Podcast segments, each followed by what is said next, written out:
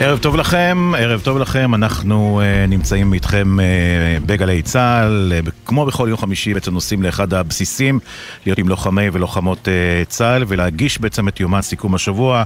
שלום אמיר. שלום רן, איפה אנחנו? אנחנו תגלה. כרגע נמצאים בלב החטיבה הדרומית uh, של אוגדת עזה, ממש, uh, ממש בלב, בלב של החטיבה, גם פה התחולל קרב כמובן ב-7 באוקטובר, כמובן כל, ה, כל החטיבה וכל האוגדה כאן הייתה מעורבת, יש פה אפילו סימנים על הקירות מאחורינו אנחנו רואים אה, מאותם אירועים של הבוקר של 7 באוקטובר. וזה ילווה אותנו במהלך המשדר. אנחנו נשוחח עם הלוחמים שהיו כאן, אבל... קודם לכן רק... תשמע, בזמן שהמלחמה בדרום עוברת uh, לעצימות אחרת, אבל uh, אני צריך להגיד נחושה מאוד מאוד מאוד של לוחמינו שם שנמצאים, uh, נראה שבגזרת הצפון uh, המוכנות שם למלחמה עצימה מתקרבת. הנה דברים שאמר היום אלוף משנה אה, אור אה, וילוג'נסני, מפקד חטיבה 188, במהלך אה, ביקור אה, באימון לקראת לחימה בצפון. לאחר תקופה ארוכה, עצימה מאוד משמעותית של לחימה בדרום, עולים כוחות חטיבה 188 להשתתף במאמץ ההגנה כאן בצפון. בימים האחרונים עסקנו באימונים, במוכנות, לקראת משימת ההגנה ולקראת תמרון לך שנידרש. לוחמי ומפקדי חטיבה 188 צברו ניסיון רב במלחמה בדרום, נחושים להביא ניסיון זה גם פה לצפון, תוך הפגנת נחישות ומקצועיות, אנחנו נהיה מוכנים.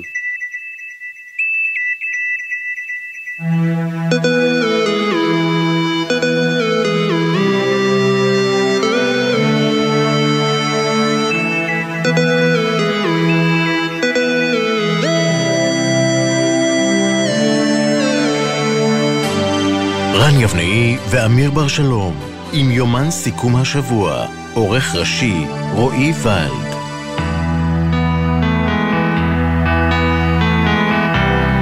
כן, אז שמענו דברים שאמר אלוף משנה אור אה, וולז'ינסקי, אה, מפקד אה, חטיבה 188 ללוחמיו, לקראת התעצמות הלחימה בצפון. אז, אז כנראה שבסוף אה, לא תהיה ברירה, אתה אומר? אה, תראה, אני, לא תהיה ברירה, אני נזהר מאוד בהגדרות כל כך, אה, אני אומר ככה, כל כך נחרצות. אבל אני חושב שמה שאנחנו רואים בצפון זה ישורת אחרונה. עכשיו, השאלה היא רק ישורת אחרונה למה? האם זה ישורת אחרונה ל... לחימה קרקעית, כי ישראל אומרת, אנחנו למצב הזה לא נסכים, או ישורת אחרונה לקראת אה, איזשהו אה, הסכם אה, מדיני. ממה שאני שומע, ישראל עדיין נותנת את הזמן. היא נותנת את הזמן הזה להסכם המדיני, למאמצים האמריקניים. כי אתה יודע, שומעים אותנו לוחמים אה, שנמצאים עכשיו שם, שוכבים בכל מיני מקומות, במערבים, בקור, בשלוליות, בשלג, וגם הם, אני חושב שהם שואלים את השאלה, מה הולך לקרות? תראה, אני, אה, אני חושב שתשובה חד משמעית אין. אני, אני לא סתם אמרתי שזה שורת האחרונה לשני נתיבים. כן. זה או זה. בינתיים ישראל דבקה בנתיב הדיפלומטי המדיני, אבל לא לאורך זמן, ובוא נגיד ככה, סבלנות מתקצרת. ככה זה נראה לפחות. אה, שלום לכתבנו בצפון, הדר גיציס. שלום לכם. הדר? היי הדר, כן, כן, טוב, אנחנו... אה, אנחנו שומעים אה, בעצם לאורך כל היום גם נפילות וגם נפגעים. זה נכון, תראו, מדרג העצימות משתנה מעת לעת, קשה באמת אה, לדעת אה, לאן אנחנו הולכים כאן, כי התחושות הן קשות מאוד בקרב התושבים מצד אחד, מנגד לא ברור בכלל האם הדרג המדיני והדרג הצבאי רוצים, אה, מסוגלים, או שהם בכלל בדרך למלחמה בלבנון, מנסים אה, בכל דרך לשכנע את האמריקנים להביא אה, למצב של הסדרה, אבל שימו לב מה קורה בשטח, כי הפער האדיר בין... הדיווחים ששמענו לפיהם אה, יש אה, תחזיות אופטימיות להסדר אה, דיפלומטי לבין המצב בשטח הוא עמוק ביותר. רק בדקות האחרונות לוחמי ההגנה האווירית עירתו מטרה אווירית חשודה שחצתה משטח לבנון, לכן הופעלו התרעות באזור הגליל העליון ביישובים... אזור נרחב, אזור נרחב מאוד. נכון, גם, גם בין היתר שמיר ולא מעט יישובים אי שם בגליל העליון שלא פונו, כפר סולד וכדומה.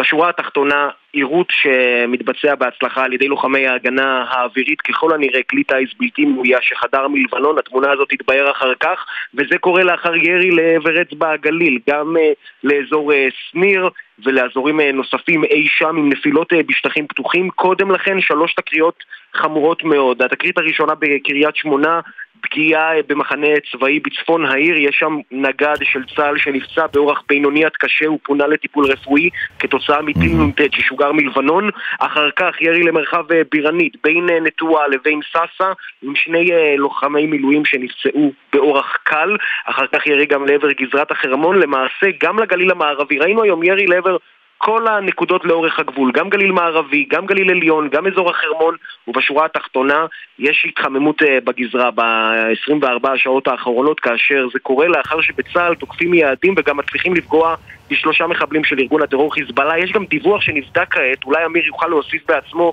על אה, רכב אה, שהופצץ בדרום לבנון, נוכל בקרוב לאמת את הפרטים להבין במה מדובר, כן. אבל אכן מדרג העצימות משתנה ואנחנו מרגישים זאת היטב בשטח. גיציס, תודה רבה, וכמובן אצבע לדופק. אה, אם יש עוד אה, פרטים, כולל על ה... אנחנו גם, אה, ג'קי חוגי שלנו עם אצבע לדופק בעניין הזה של אותו רכב שנפגע בדרום לבנון, אנחנו כמובן נמשיך ונעדכן. תודה, אדר. תודה, גיציס. תודה לכם, חברים. עכשיו אנחנו לדרום. שלום לכתבנו לענייני צבא, דורון קדוש. שלום אמיר, שלום רן. אז דורון, נתחיל עם חקירת מחבל נוח'בה שמתפרסמת היום על ידי השב"כ, וצריך דברים מאוד מעניינים שהוא מספר. נכון מאוד, זה מפקד בכוח הנוח'בה שנתפס, שנעצר על ידי כוחות צה"ל לאחר שהוא נכנע בתוך מנהרה בח'אן יונס. אה, בואו נשמע תחילה את הדברים שלו. כן, אנחנו מנסים לשמוע. לא, אין לא, לנו, כנראה שאין לנו, בוא נרוץ הלאה. נגיד לא, שבכל לא, לא, ספר, כן, לא נשמע את זה. כן, כן, אז אותו, אותו מחבל, אותו מפקד בכוח הנוח'בה, יושב מול חוקרי השב"כ ומתאר להם איך הוא יחד עם החברים שלו, כשהם ישבו באותה מנהרה בח'אן יונס, הם פשוט קיבלו החלטה שהם לא מעוניינים להילחם, וזה למרות שהיה להם שם לא מעט אה, אמצעי לחימה, היו להם שם מטולי RPG ונשקים ועוד כמה מטענים, ובכל זאת הם החליטו שהם לא נלחמים, אלא הם מוציאים את כל אמצעי הלחימה האלה מחוץ לחדר שבו הם נמצאים, מניחים אותם בחוץ לצה"ל כדי שצה"ל יוכל לאסוף אותם, ואז כשכוחות הצבא הגיעו, הם ראו אותם, אה, אה, יצאו החוצה, הרימו ידיים, נכנעו, וככה הם נתפסו. אז אותו מחבל יחד עם החברים שלו נמצא כרגע באותה חקירה בשב"כ, מספק כמובן מודיעין, ונגיד לאמיר ורן שסך הכל תחילת עפה של צה"ל, שמתנהלת בשבועות האחרונים על מערב ח'אן יונס, צה"ל תפס כבר יותר מ-600 מחבלים. זה מספר באמת חסר תקדים ביחס לאזור אחד בתוך שטח הרצועה. Uh, המספר כמובן בכל התמרון בעזה הוא הרבה יותר גדול מזה, יותר מאלף מחבלים, והמחבלים האלה מספקים הרבה מאוד מודיעין. ועוד uh, לגבי מה שקורה כאן uh, ברצועת עזה, ממש סמוך אלינו, אנחנו שומעים כאן את התותחים מדי פעם. זהו, מדי פעם תשמעו יחד איתנו uh, פיצוצים גדולים, יציאות כנראה של, של, של, שלנו, של, של הארטילריה. של הארטילריה שלנו, אז לא להיבהל, הכל בסדר. כן, תמונת מצב על עזה, דורון, יום הזה? כן, אז גם היום נתפסו עוד כמה וכמה מחבלים שנעצרו באופן הזה. יש כ-20 מחבלים שחוסלו באזור ח'אן יונס. זה האירוע אולי המשמעותי ביותר שראינו היום משטח הרצועה, זה הירי הרקטי. שני אירועי ירי רקטי תוך אה, דקות ספורות. וזה חריג מאחר שכבר חמישה ימים לא נשמעו אזעקות בעוטף עזה. היום זה קרה גם בשדרות, גם בנחל עוז, גם ביישובים נוספים. חמש רקטות שוגרו בסך הכל בשני מטחים שונים. מטח אחד שוגר מצפון רצועת עזה, מטח נוסף שוגר ממרכז הרצועה, ממחנה הפליטים נוסירת, שזה מחנה פליטים שצה"ל עדיין לא נכנס אליו באופן משמעותי, והדבר הזה רק מחדד כמובן את המשימות הבאות של צה"ל אחרי ח'אן שזה להמשיך גם לרפיח כמובן בדרום, אבל גם למחנות המרכז שהצבא עדיין לא פעל בהם. דורון קדוש, תודה. תודה דורון. בעניין תודה. אחר לגמרי, הבחירות uh, לרשויות המקומיות, לא, זה לא כל כך אחר, כי זה נדחה בעקבות uh, הלחימה ברחבי הארץ הולכות ומתקרבות, יארכו עוד פחות uh, משלושה שבועות, חוץ מברשויות שנאלצו לפנות את התושבים שלהם בעוטף, וגם בגבול הצפון. כתבנו לענייני פנים שי ישראל, אתה מפרסם שאחרי דיונים רבים בנושא במשרד הפנים, החליטו לדחות את הבחירות ברשויות האלה.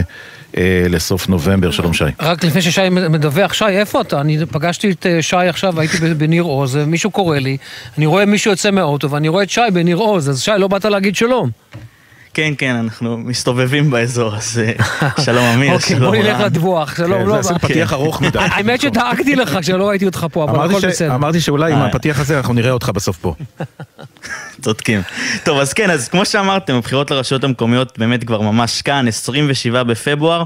כרגע המצב הוא שבכל הארץ, כולל ברשויות... פונו בעוטף עזה, איפה שאתם נמצאים, וגם בגבול הצפון, הבחירות מתקיימות כרגיל. זו, זה למרות ששר הפנים משה ארבל שלח מכתב, אמר שב-14 רשויות שפונו יוחרגו ולא תיארכנה שם בחירות, בכל זאת זה עדיין המצב, אז ממש הגענו לקצה, אנחנו מבינים שאחרי הרבה דיונים השבוע, גם בכנסת, גם בתוך משרד הפנים, ההחלטה שמסתמנת היא לדחות את הבחירות ברשויות שפונו לסוף נובמבר, יותר מתשעה חודשים מעכשיו. עוד בוחנים אם צריך לעשות את זה בחקיקה או רק בדיון בוועדת הפנים בכנסת. אה, אבל אמיר ורן, זה באמת בא יד ביד עם ההחלטה שבקרוב תתקבל על חזרה לבתים של חלק מתושבי העוטף. במשרד הפנים, שימו לב שבמשרד הפנים בוחרים לקבוע תאריך אחד גם לדרום וגם לגבול הצפון, ששם המצב, ה, ה, המצב והעתיד הביטחוני לא ברורים, יש הרבה חוסר ודאות. השבוע גם נערך דיון בדיוק בנושא הזה בכנסת, אה, בהשתתפות ראשי הרשויות באזורים הללו, שצריך לומר שהם מתנגדים למתווה כזה, הם רוצים או לקיים את הבחירות עכשיו, או לדחות ביותר משנה, אבל mm-hmm. כמו שדיווחנו, ההחלטה המסתמנת היא לערוך את הבחירות שפונו אה, ברשויות שפונו, גם בגבול הצפון וגם בעוטף עזה, בסוף נובמבר. זהו, ואתה יודע, כל פעם, כל פעם שיש איזשהו תאריך, נותנים איזשהו תאריך יעד למשהו רשמי, אתה מתחיל לחשוב, רגע, אולי יודעים שבתאריך הזה וזה יהיה ככה ולא יהיה ככה. וזה כן, לא זה- קשור. זה הקונספירציה, תיאוריות כן, זה לא. הקונספירציה עם זה תמיד תמיד לא, לא אפשר. קונספירציה, אלא פשוט, יאללה, אתה אפשר יודע, כן. נועצים איזשהו תאריך, אומרים, אוקיי, זה התאריך, זה בטח יידחה, יוקדם, לא יודע. טוב, תודה שי. שי, תודה, ואתה. מוזמן להגיע אלינו.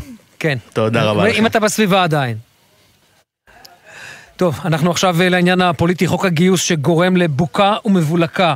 זה עדיין לא הגיע לכנסת, אז זה עדיין במהלך ה... אה, מה, אה, השחזת את הזה? או, הנה, שמעתם כן, יחד אה, איתנו. לא להיבהל, ירי. שלנו, ירי תקין, שלנו, ארטילריה לעבר עזה. אה, אבל אה, צריך אה, לומר, תזכיר החוק, אה, נוסח החוק למעשה, פורסם היום בצהריים, שבועיים בלבד לציבור להגיב, וזה אה, קיצור של שבוע מהמועד הרגיל, בדרך כלל שלושה שבועות ניתן לציבור, כלומר, צה"ל רוצה הרבה מאוד דחוף כאן ועכשיו, אבל רק מאלה שנושאים בנטל. שלום לכתבנו הפוליטי יובל שגב. שלום חברים, באתי להגיד שזה לא ארטילריה, זה הפיצוצים בתוך הקואליציה. זה יותר חזק. אה, כן. טוב, אז אה, נגיד קודם כל לגבי האירוע הזה, זה לא הדרך הרגילה שבה אנחנו רגילים לעסוק לאורך השנים בחוק הגיוס. גם כי כמו שאמרת, אמיר, יש פה את האלמנט המאוד משמעותי של הדחיפות של הצבא שצריך בעצם את כוח האדם הכל כך משמעותי אה, ויקר הזה, ומנגד את הסנטימנט ההולך וגובר נגד המשך הפטור הגורף של חרדים מגיוס בגלל המלחמה עצמה, בגלל הנתינה העצומה באמת של אנשי ונשות אה, המילואים, מה שמבליט עוד יותר את הפערים ואת אה, היעדר השוויון בנטל, כמו שאהבנו לקרוא לזה לאורך השנים, ולכן זה הופך גם לאירוע משמעותי יותר אה, הפעם. כשבקואליציה, אם היינו רגילים שממשלות ימין, בטח ממשלת ימין מלא מלא כזאת, תמיד נותנות את הגב ואת הגיבוי לחרדים ולנציגים שלהם בעניינים האלה של חוק הגיוס, הפעם אנחנו כבר שומעים חריקות, גם עם דברים של שר האוצר, גם עם דברים של, הש... של השר שיקלי לצורך העניין, ועוד חברי ליכוד, שאומרים צריכים פה, אמנם בהידברות, לא בכפייה, אבל צריכים פה להתגייס, הציבור החרדי, ולהשתלב יותר ויותר בצבא, כי הדבר הזה אה, יעמיק את הפערים בתוך החברה הישראלית, נקרא לזה כך. וצריך להזכיר, זה מתחבר בעיניי גם לאחת אה, התשובות הבעייתיות יותר שראש הממשלה נתניהו נתן ברצף מסיבות העיתונאים שלו, כשהוא נשאל אז, אם אתם זוכרים, על ידי עמיתנו, יובל שדה, אה, איש כלכליסט, אה, עיתונאי, נכון. שסיים 100 מילואימניק, ימים של לוחם מילואים. באגוז. כן. בדיוק, ושאל אותו על הסוגיה המאוד פשוטה של התקצוב לאותם אה, מוסדות, ארגונים שבעצם מונעים, אמורים למנוע נשירה של חרדים מהישיבות, וחרדי שלא מצליח לעמוד בעומס של הישיבה ונושר, בהרבה מקרים הולך לצבא. זאת אומרת, המדינה משלמת כסף לגופים שנועדו למנוע מהחרדים להתגייס, ואז ראש הממשלה נתניהו ממש דחה את זה בבוז, אמר שהוא מנסה לפלג בעם ולסכסך. עכשיו, הדברים האלה, הקולות שאנחנו מדברים עליהם של המילואימניקים, מגיעים גם מהציבור הימני, מהציבור הדתי. דתי-לאומי, מהציונות הדתית, ונתניהו נראה שקצת אה, לפחות אז היה באופסייד לגבי הנושא הזה, נקרא לזה כך. עכשיו יצטרכו לנסות למצוא איזשהו אה, פתרון, וכרגע אין את הפתרון הזה בקואליציה, כמו שאמרתם, זה יגיע רק לכנסת שאלה. בשבועות הקרובים. ועשוי כן, לא... להפוך לאירוע מעניין, כן. רק שאלה בעניין הזה לחדד.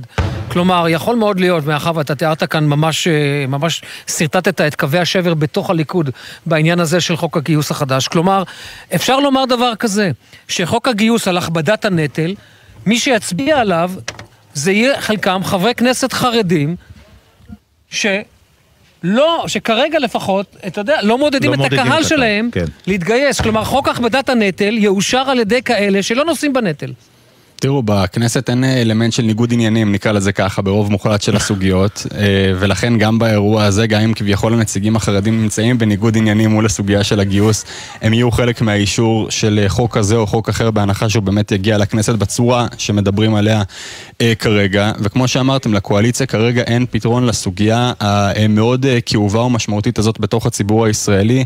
הרבה מאוד אנשים אומרים, שוב, אנחנו לא רוצים לעשות את זה בכפייה, אבל החרדים יצטרכו, וזאת הזדמנות אולי אפילו, דווקא כשהם עכשיו עם כל כך הרבה כוח בתוך הקואליציה הזאת, שיביאו מתווה משלהם, שיאמצו אולי את המתווה של גנץ ואייזנקוט, שדיברנו עליו עוד לפני קרוב לשנה, שהיה באמת מתווה ישראלי. מאוד מאוד רך.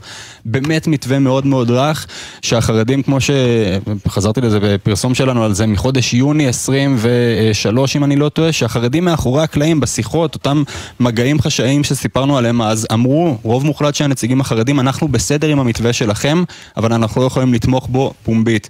עכשיו אולי תהיה להם הזדמנות לעשות את זה, לפני שהאירוע הזה יהפוך לנפיץ עוד יותר, אה, ודיברנו על זה הרבה, אנחנו מעלים את זה כל פעם באיזשהו הקשר קצת אחר, על זה שבסולחה שתהיה פה אולי יום אחד במדינה בין ה... ימין לשמאל, עשויים למצוא את עצמם אה, ציבורים, מיעוטים, כמו הציבור החרדי בתפקיד הכבש.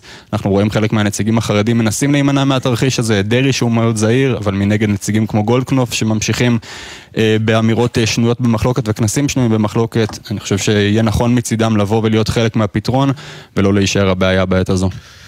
אין ספק. יובל שגב, אה, כתבנו הפוליטי, תודה, תודה רבה יובל. על הסגירה הזאת. ואיתנו עכשיו כתבתנו לענייני חינוך יובל מילר. אנחנו מדברים על משבר השינשינים, אנחנו קראנו לזה.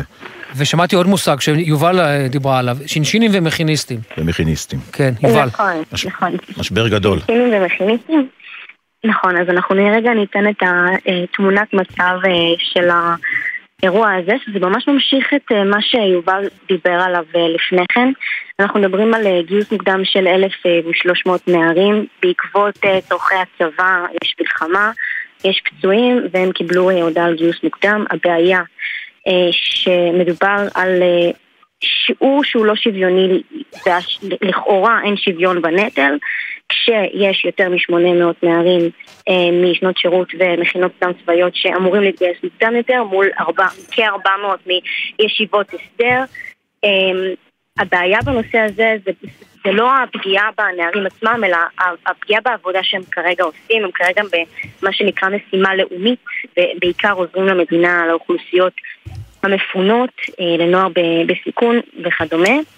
אנחנו דיווחנו אה, שאתמול הצבא הוציא צווים מוקדמים לעשרות נערים שבכלל לא היו ברשימה שהייתה אמורה לקבל צווים מוקדמים, אפילו אה, נערים ש... יותר נערים ממה שסוכם. כלומר, מדובר בהפרה לכאורה של ההסכמים מול אה, שנות השירות, מול המכינות, אה, וזה אירוע שהוא מאוד מאוד משמעותי, מכיוון שהמכינות לא, לא, לא התארגנו אה, לסיפור הזה, ומתוכננת פגיעה גם, גם באוכלוסיות, אבל, אבל גם במסלולים עצמם שעתידים להיסגר, אנחנו גם נחבר לכאן קיצוץ של 20% בתקציב של שנות השירות ש... בעקבות uh, תקציב 2024. אה, אמנם שר החינוך אמר שהוא ינסה למצוא תקציבים ממקור אחר, מדובר על קיצוץ uh, רוחבי שבעקבותיו יש קיצוץ של 20% בתקציב שנות השירות, אבל כן, עדיין זאת כן. מכה. כן, כן, אבל זה סיפור, זהו. יש פה סיפור בתוך סיפור, אמיר. סיפור אחד, זה מה שאנחנו מדברים עכשיו, ועוד סיפור, לפי מה שאנחנו יודעים, ש, שבסוף הרי אמרו לאותן אה, מכינות אה, לתת איזושהי רשימה של 1,300 אה, אה, פוטנציאלים בעצם לגיוס, נכון? אני צודק, אה, יובל? ו... נכון, בעצם, הכל, הכל, הכל היה אמור להיות אה, בהסכמה, זאת אומרת, אה, הארגונים היו אמורים להעביר איזושהי, איזושהי רשימה, ואם לא רשימה, אז איזה שהם קריטריונים לגיוס. הבעיה כאן שיש הפרה של הקריטריונים של הגיוס, יש כאן פירוק של קומונות, יש כאן אה, גיוס, אה, אה, הבעיה בהתחלה, אתמול, אה, בגלל שההיקפים היו כל כך גדולים, התקיימה ישיבה מאוד מאוד אה, דחופה אתמול בקריה. אבל בישיבה הצבא אמר שמדובר בטעות. אנחנו פנינו לתגובה, ומסתבר שהתשובה אחרת לגמרי. לנו, לנו התשובה הייתה שזה צורכי הצבא, שמדובר באיזושהי החלטה של הצבא. כרגע ארגונים אה, בפלונטר משמעותי, בתסבוכת רצינית מאוד, כי כן, הם, כן, זה... הם, להם אין תשובות. והם אה, כרגע צריכים להתמודד בדבר הזה. כן, ובסוף מי, מי שסובל זה אותם, אותם חניכים ואותם כן. שינשינים, מכניסטים, שלא יודעים בכלל מה, מה, מה, מה העתיד שלהם. כן. נכון? לא תודה רבה, יובל. תודה רבה. תודה. תודה, יובל מילר, כתבתנו לנחם. אנחנו עושים הפסקה קצרצרה חסות, מיד ממשיכים. בחסות זאפ המזמינה אתכם ל Happy Friday. מהיום, כל יום שישי מבצע אחר באתר זאפ. אז מחכים לכם בכל שישי ב Happy Friday בזאפ. כפוף לתקנון. בחסות ביטוח ישיר, המציע לכם לבנדל ביטוח רכב וביטוח מבנה ותכולה לבית, ותוכלו לחסוך בתשלומי הביטוח. ביטוח ישיר, IDI חברה לביטוח. חזרנו. חזרנו. חמש ועשרים. בהחלט. יומן סיכום השבוע של גלי צה"ל, אנחנו במפקדת אוגדת אה, עזה, נמצאים כאן אורחים של החטיבה הדרומית, לב ליבו של המחנה, אה, מחנה תוסס צריך לומר, אבל עדיין אה, רואים כאן את סימני השבעה באוקטובר. כן, כל העדויות. כולל המבנה המפויח של אולם הספורט שנפגע מ... מסוק שירה לעבר מחוליית מחבלים שהתבצרה, שהתבצרה שם. אה, עדיין, עדיין אה, אה, רואים, אבל אתה יודע מרן, אני חייב לומר, אנחנו מיד נהיה עם טל לויט. שביתו נפגע במטולה, אבל אני חייב להגיד את המשפט הזה. אתה, נסעתי לכאן וזו נסיעה ארוכה, ואתה מסתכל בדרך, ואתה, הייתי פה כמה וכמה פעמים, ופתאום. אולי זה היה נדמה לי, אבל השדות היו מוריקים יותר, ואתה יודע מה, יש פה, יש בזה משהו מאוד יפה, השדות, החקלאות כאן נמשכת, אני לא יודע אם עד המטר האחרון, התושבים לא פה, אבל החקלאות כאן, לפחות אני לא ראיתי אה, הרבה שדות שהיו נטושים, אני מניח שיש כאלה, אבל פשוט אני חייב לא לקלקל את האווירה, לצערי הרב, אבל אני כל פעם שאני נוסע בכבישים פה, ואני נוסע ממקום למקום, זאת אומרת, מאופקים, דרך אורים, דרך פטיש, מסלול, אה, מגיע, מגיע בעצם לכאן בסופו של דבר למפקדת האגודה, ואני אומר, כל כך הרבה דרך הם עשו כאן, החמאס האלה. אה, כל כך הרבה דרך בכל כך הרבה זמן היה להם, אלוהים אדירים, זה פשוט לא יאמן, והדרך היא ארוכה, היא לא קצרה כל כך. בוא נדבר על חצי הכוס המלאה. השדות מוריקים והחקלאים פה עובדים. אתה ו... אופטימיסט, זה בסדר גמור. מנסה. שלום טל אביט, ממטולה. שלום, ערב טוב. אז תופסים אותך איפה? במטולה או ב... איפשהו לא, מאחור? לא, במטולה. אני במטולה. משפחתי פיניתי אותם למרכז. שכרנו בית. ומה זה אומר הבית שלך נפגע? תתאר לנו מה קרה לבית. אה, אני בבוקר היום אה, קפצתי לשם לעשות איזה כביסה זריזה, אה, לבדוק שהכל בסדר, שזה שאין איזה פיצוצי מים, כאלה דברים. שהייתי שם במשך איזה חצי שעה, 40 דקות ויצאתי. והם סימנו אותי כנראה, לא כנראה בטוח, כי אין סיבה שהם יראו על הבית שלי. הוא זה היה, מ... אני לא יודע בדיוק להגיד את האזור, אבל זה, זה די רחוק רואים אותו מלבנון. כן. אבל אה, פשוט סימנו אותי שם. הטיל פוגע כשאתה שם? הטיל פוגע כשאתה בבית? לא, לא, לא הייתי בבית, הייתי במקום אחר במושבה. הבנתי. זאת אומרת, אתה יוצא מהבית בעצם, ממשיך בדרכך, לא משנה לאן, ואז נורא בעצם אה, טיל נ"ט. אתה רואה את הפגיעה אגב? לא אתה רואה את הפגיעה או שאתה שומע אחר כך? אני שומע את היציאה, שומע את היציאה, שומע את הפגיעה, אבל לא רואה אותה. אני לא mm. באזור הבית. אה, זהו, לאחר אה, כמה דקות אנחנו... קיבלתי ידיעה שזה הבית שלי נפגע. אה, נסעתי לאזור, חזרת? כמובן ראיתי את זה מרחוק, מבחוץ, ואסור להיכנס פנימה במצב כזה. כן. אה, זהו, הבנתי ש... מה הנזק מבחוץ? בחוץ נפגע לי הגג, זה פשוט התפוצץ בתוך הגג, וכל התקרה נפלה לי פנימה הביתה. הבנתי, כלומר יכול מאוד להיות שזה לא, לא טיל, אלא יכול להיות שזה לא טיל, יכול להיות שזה לא מל"ט? זה לא תלול מסלול, זה כינון ישיר זה היה. לפי מאיפה שזה נכנס הטיל. תגיד, מה אתה עושה אחר כך? אתה, אתה מתקשר למשפחה, אתה... אתה מעדכן אותנו קודם כל שנשארת בחיים, שזה הכי חשוב. אני בטבע שלי, לא נכנס ללחץ. זה מבאס אותי מאוד, אבל אה, אני מהר מאוד מתאפס. אה, הודעתי לאשתי לא, לא לחץ, אני כמובן, מתכוון, אתה. מתקשר לאשתך? כן. כן, הודעתי לאשתי, המשפחה שלי, האחים שלי, אימא שלי, אבא שלי, כולם אה, התקשרו, חמתי. כולם דאגו כי זה ישר מתפשט כמו בשדה קוצים, כל פגיעה פה.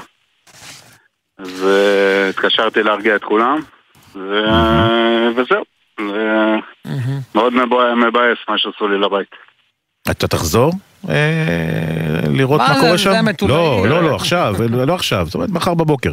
תחזור לראות מה קרה לבית? אה, לא יודע אם מחר בבוקר, אבל אני חייב לחזור לשם, כן. צריך לנתק את החשמל, מים לסגור, זה לא, לא מצב נורמלי. טל, אתה. חקלאי? אתה חקלאי? אני חקלאי, אני דור שישי במטולה. אה, הילדים שלי זה דור שביעי. אה, וספר לנו רגע, ו- מגדל מה, אתה- עובד? אתה- מצליח לאבד את ה... אה, מה יש לך? אה, אני עם אח שותף עם אה, אח שלי הגדול, יוסי. אה, אנחנו מעבדים, כן, מגדלים אה, פירות קיץ וגרעיניים גרעיניים.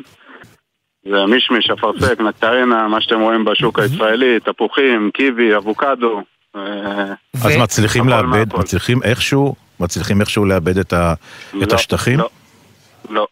כל מה אומרת, ש... הכל האדמות פשוט- שנמצאות לנו, כמה מאות דונמים שנמצא לנו מסביב למטולה, אנחנו לא יכולים להגיע אליהם, כי זה יושב אה, סמוך לגבול. זה בעצם הקו האחרון של מדינת ישראל עם גבול לבנון, המטעים שלנו ושל עוד חקלאים כמונו. ואחיך איפה הוא? אה, אחי גם אה, נמצא במטולה. כרגע עכשיו הוא נסע היום ל- למשפחה שלו לבקר אותם. אחרי מספר ימים שהוא לא ראה אותם. אה, זהו, בין לבין אה, אפשרות לעבוד במטולה לא נותנים לנו, אין. אין אישור מהצבא.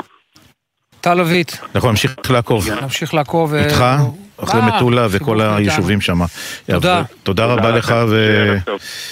שיהיה ערב טוב. עד עכשיו כמה שאפשר. עכשיו אנחנו איתך, פרשנו לענייני ערבים, ג'קי חוגי. ג'קי, הדיווח שמגיע מלבנון על ככל הנראה סיכול של ישראל? נבטיה. כן, גם מבט ממטולה, נבטי, עשרה קילומטר, אולי 12, קצת יותר. אה, נכון. אה, החיסול הזה, אתם מכירים, אתם שואלי קרבות יותר ממני, מכירים את האזור הזה בטח. אה.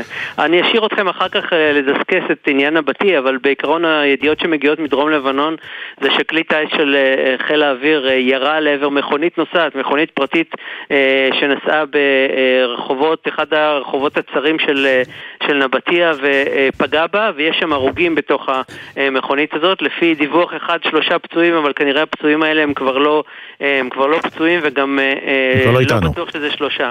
מדובר על לפחות שניים, שני הרוגים, ושבפרסומים לא רשמיים שמגיעים משם נאמר שאלה אנשי חיזבאללה. כלומר, הת- התמונה די מתבהרת. המכונית בערה, אה, עלתה באש דקות ארוכות, יש תיעוד של, ה, של התמונות האלה ברשתות אה, בלבנון. אה, אחר כך כובתה, אנחנו בערך 40 דקות אחרי האירוע, ממש אה, עם אור אחרון כמעט, החיסול הזה קרה, ונותר כרגע רק לדעת מי הם אותם שניים האלה, אבל כמו שזה מסתמן כרגע, תקיפה ישראלית אה, בנבטיה, בעיר עצמה, ברחובות העיר עצמה, בתוך המכונית אנשי חיזבאללה, והם לא איתנו עוד. ג'קי, טוב שלא איתנו. ג'ק, תודה. תודה ג'קי, אם יהיו עוד עדכונים, מי, מי הזהות שלהם וזה, נשמח כמובן שתעדכן אותנו. חוזרים כאן לעמדה. אה, מולנו יושב. בעמדת עזה. מולנו יושב רב סרן במילואים טל. טל. בן 40, נשוי פלוס שניים. זה, אני, תמיד אתה נותן ל- למרואיינים שלנו, אנשי הצבא, לספר על עצמם. רגע, הנה, עכשיו אני כבר- מגיע לזה. נו. טל, ספר לנו עצמך, מצב משפחתי הבנו. כן, אה, מצב משפחתי הבנתם, נשוי לדקלה, אבא לאיתמר ויובל. אה, מאיפה בארץ? מיישובי גדרות, ממשגב דוב. משגב דוב, יישובי כן. גדרות. אוקיי. עושה מה בחיים? עובד באלביט. עובד באלף ו... כן. ממתי אתה כאן? אה, לפה הגענו בשמונה באוקטובר. שמונה- מ-8 באוקטובר אתה פה. כן, בשביעי גויסנו, ממש מוקדם. את האמת, עוד היינו בדרך ל- לימ"חים עוד לפני שהגיעה שיחת גיוס. כלומר, לא חיכית לחגן. לא, לא, ממש לא. הבנת מלחמה. כן, התעוררנו בבוקר אה, בקמפינג של אבות וילדים בהרי וואו. ירושלים. אה, כשהילדים שלי מתעוררים מוקדם, ואז כבר בשש וחצי התחלנו לשמוע מרחוק את הפיצוצים, שזה היה ממש מפתיע, והבנו שזה משהו די משמעותי שקורה. קיפלנו את כל העולים, נסענו, ארזנו תיק, ויצאנו ורצת לדרך. לימ"ח. כן. היה ברור לך שזה- זה- שזה מה שאתה עושה. היה לי ברור שזה, שזה מה שקורה וזה גם זמן ארוך. ומחבלים ראשונים אתה פוגש איפה? אנחנו בעצם מגיעים לכאן, לרעים, ל- לקיבוץ עצמו, אה, בשמיני לחודש, בתום הקרב שהיה שם, אנחנו בעיקר אה, מגיעים ל- לאחרי הקרב. לתיאור כן. של אחרי, לסריקות. כן. יש עוד מחבלים באזור. יש, יש עוד מחבלים באזור, אפילו אחד שהפתיע אותנו שלושה ימים אחרי זה, אה, בתוך הקיבוץ, שהתמודדנו גם איתו, ובעצם אנחנו אחרי כמה ימים בקיבוץ רעים, עוברים למשימת הגנה כאן ב- בחטיבה דרומית. ו... אבל עוד לפני, אני רוצה שתיקח אותי לנסיעה הזאת שבשמונה באוקטובר, שאתה כבר יודע, אתה יודע שיש מחבלים, הרי הדרך פה היא מלאה בעצים ושדות ארוכים גדולים וכל מיני מקומות שאפשר להתחבא בהם. אתה נוסע, איך אתה מרגיש? מה? אנחנו נוסעים אה, שלושה אנשים ברכב. רכב אה, אזרחי. רכב אזרחי. ברור לכולם שכל מי שנוסע דרומה וגם מסתכלים על הרכבים, כולם לבושי מדים, נוסעים למלחמה. רואים בדרך אה, עשן בכל מיני מקומות לא סבירים, אפילו באזור אה, גדרה, אני זוכר שהיה שם איזה מפעל שבער, שראינו אותו ב... מאזור כביש 6, ואנחנו מבינים שאנחנו הולכים לאירוע שלא היה כאן. ומקשיבים לחדשות, והדברים עוד לא כל כך ברורים. אה, הסרטון היחיד שהספקנו לראות אה, בבית לפני שיצאנו היה של הטנדר הראשון בשדרות. שיורה- שיורה על יורה על המשטרה. יורה לניידת. לניידת. עוד לא, ממש ראינו אלה רק את הכניסה, רק נכון. את אלה שנוסעים, זה הדבר היחיד, היחיד היחיד שראיתי מאותו יום, כי אחרי זה כבר נכנסנו לאוטו. אבל כשאתה נוסע אתה מבין שיכול להיות שתפגוש מחבלים הרבה לפני שאתה בכלל תגיע לרעים. אני מבין, למרות שהתחנה הראשונה היא לא לרעים, היא לימ"חים שלנו, שנמצאת עוד יותר דרומה, אז, ה- אז הנסיעה היא טיפה שונה, אבל מבינים לגמרי שזה, שזה מצב שונה. זה לא משהו שהיה לפני, אה, עם פקודות מבולבלות שמגיעות, אה, כל מיני... אני אקח אותך עכשיו fast forward, fast forward, מאה וכמה ימים קדימה. אתה שירתת כמ"פ הנדסה הרבה שנים, היום אתה כבר אה, בחפ"ק של המח"ט. של המג"ד. של המג"ד. כן. ואנחנו אה, מגיעים לאירוע שבו נהרגים 21 חיילי צה"ל מאותו פיצוץ שהיה ממש לא רחוק לא רחוק מכאן. מכאן. נכון. אותו, אותם פיצוץ אה, מבנים. אתה נמצא שם. נכון. חמישה חיילים שלך נמצאים באחד המבנים. אני, אני, אני, אני מנסה לקחת אותנו לרגע הזה שאתה עומד שם, שומע את הפיצוץ, רואה את המבנה קורס. אה, רגע מאוד קשה. בשניות הראשונות בלבול מאוד גדול עד שהמ"פ הנוכחי ואני מגיעים ממש לנקודה ומבינים שהמבנה קרס ושחיילים בפנים ושהמצב לא טוב, זה משהו שמבינים ממש על השניות הראשונות. וכמה דקות אחרי זה מגדירים בינינו לעצמנו גם בקול אל מול שאר הצוות אחרי שמבינים מי וכמה חסרים, אה, שאנחנו לא יוצאים מכאן בלי לצאת עם כולם. ומתחילים בפעולות החילוץ שהיו מאוד מאוד מורכבות. בהתחלה רק אנחנו, עד שהגיעו כל הכוחות הרבים מה זה רק האחרים. אנחנו מרימים אבן אבן? אה, בהתחלה ממש מנסים להרים אבן אבן ומביאים כלי הנדסי בודד יחיד ועושים אה, מה שיודעים.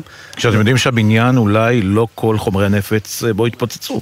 בבניין הספציפי הזה היה ברור שכן. היה ברור שכן, אבל היו בניינים מסביב שאנחנו יודעים שלא, שאיתם הגענו להתמודד אחר כך. כלומר, אתם פועלים בזירת, בזירת קריסה כתוצאה מחומר נפץ. מסביב הבתים עדיין מלאים בחומרי אה, נפץ. כן. ו... וגם הזירה ספק- חמה, הזירה ואין חמה. ספק- ואין ספק. אין ספק, אבל אה, לא, לא, לא, מה, אומר- אין, אין ספק מה המשימה מה כרגע. המשימה ברור כרגע. שמוצאים את המשימה כולם. כרגע השתנתה, ואנחנו יוצאים רק כשיש, שכולם איתנו. תאר לנו את הדקות הראשונות שאתם מתחילים לפנות, אתם מצליחים להגיע? אנחנו מצליחים להגיע, וזו זירה מאוד מאוד קשה. אה, אני לא חושב שנכון להרחיב כאן על, על פרטים טכניים, אבל זירה מאוד מאוד קשה. ו, ואתה מחפש חברים. זאת אומרת, אנחנו נמצאים עם, אה, עם הצוות עצמו, שמתוך ה-21 אה, חללים, חמישה מהם היו מהפלוגה, מהגדוד שלנו. ששאר הצוות שלהם יחד איתנו נמצאים שם. ו, ומי שמכיר צבא ומכירים יחידות אה, מובחרות, צוות שהולך מהסדיר, הם לדעתי בערך אה, 15 שנה כבר יחד. זה משהו שהוא ממש ממש כמו משפחה. ואתה רואה אנשים שמחפשים בכל דרך אפשרית את האחים שלהם. עם, אה, עם, עם כל מה שמגיע עם זה, עם זעקות שבר ועם אה, דאגה ועם שמירה קפדנית מאוד שחלילה גם כלי הנדסי שמגיע לא יעשה נזק. אה, דאגה מדהימה. ו... והרגע שאתה אתה מזהה או יודע שאתה מכיר אנשים, אתה... הרגע הזה שאתה פשוט פוגש אותך שמה. חיילים שלך. הם, נכון, זה חיילים שהם היו חיילים שלי, הייתי מ"פ שלהם שבע שנים. אתה במק- מכיר את כולם. אני מכיר את כולם. אה, זה רגע קשה, אבל באותו רגע מתעסקים בלהוציא אותם. אתה עובד על אוטומט, פשוט מ- בשביל להוציא אותם. ממש ממש על אוטומט, לראות שעושים את זה כמה שיותר יעיל ואנחנו לא מפספסים שום דבר, כדי שבאמת, אה, אנחנו גם מבינים, הצוות דרך אגב מקבל החלטה מופלאה בעיניי, שאף אחד לא מדבר עם המשפחה שלו עד שלא מודיעים למשפחות. זאת אומרת, גם למחרת בבוקר כשכבר ידעו שהיה אירוע, אף אחד מהצוות לא דיבר עם המשפחה שלו להגיד שהוא בסדר, כי המשמעות של שיחת טלפון שאומרת שאני בסדר זה שמישהו אחר לא. אה, ורק אחרי שהגיעו לכל חמשת המשפחות, הם עדכנו את הבתים שהם בסדר, אה, ואז אה, התחילו מסע הלוויות, שגם זה היה מורכב מאוד, כי איך אתה בוחר למי ללכת, שיש שתי הז- אה, לוויות באותו זמן במקומות שונים, זו החלטה קשה נורא. איך? מתחלקים.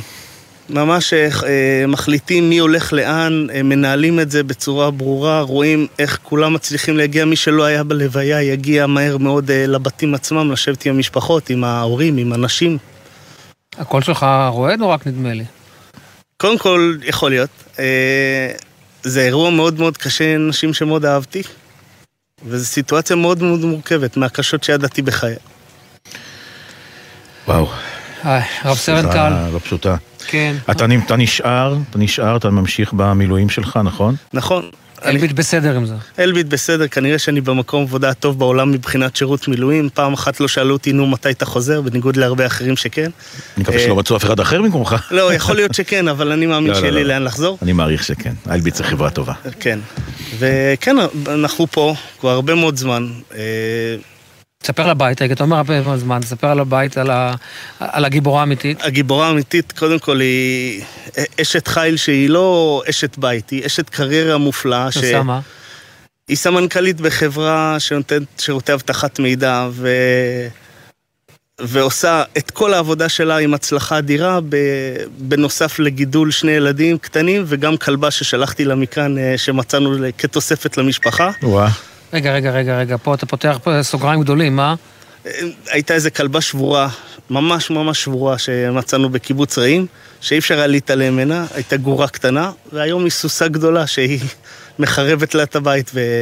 ועושה בלאגן, אבל היא חלק מהמשפחה. קיצור, אתה תשלם על זה. על, על הרבה מאוד דברים אני אשלם, גם על זה, כן. טוב, מתי פעם הבאה שאתה יוצא, שתדע שאשתך כבר תכין את מה שצריך. אה, אני חושב שבסוף שבוע הבא אני אגיע שוב הביתה. רב סרן טל. טל. תודה. תודה רבה תודה לך. תודה. ותמשיך לעשות דברים חשובים ולשמור על כולנו, ובאמת כל הכבוד לאשתך. לגמרי. תודה. אנחנו יוצאים למבזק, אה, מבזק, אני אומר, ממש הפסקה קצרצרה של תשדירים. למה אנחנו מסתבכים מהדבר הזה תמיד? תשדירים חוזרים.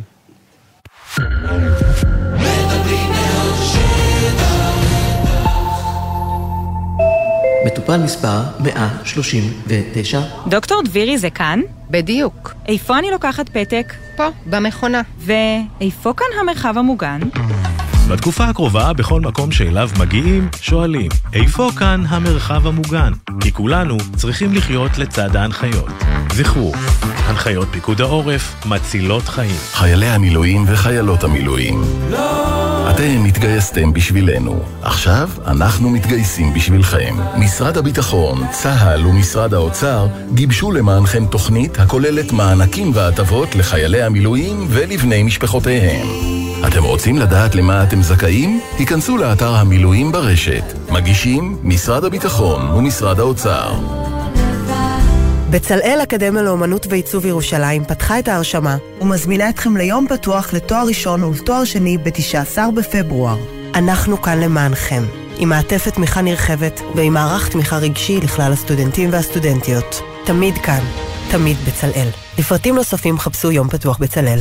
גלי צה"ל, פה איתכם גם בסוף השבוע. מחר ב-8 בבוקר, משה שלונסקי מארח את אלופת משנה במילואים מירי אייזן. בתשע, יואב קינאי ב"מה יהיה בתרבות". ומהצהריים עד הלילה, אודיה ונתן, אהוד בנאי, יהורם גאון, דוד פרץ, ציפי גונגרוס והדוקטור יעל דורון. אוגרים כוחות לשבוע חדש. גלי צה"ל, כל מקום, כל הזמן. עכשיו בגלי צה"ל, רן יבנאי ואמיר בר שלום, עם יומן סיכום השבוע. 5.39, יומן סיכום השבוע של אה, גלי צה"ל. מי שמצטרף אלינו עכשיו ומי שכבר איתנו, קודם כל תודה.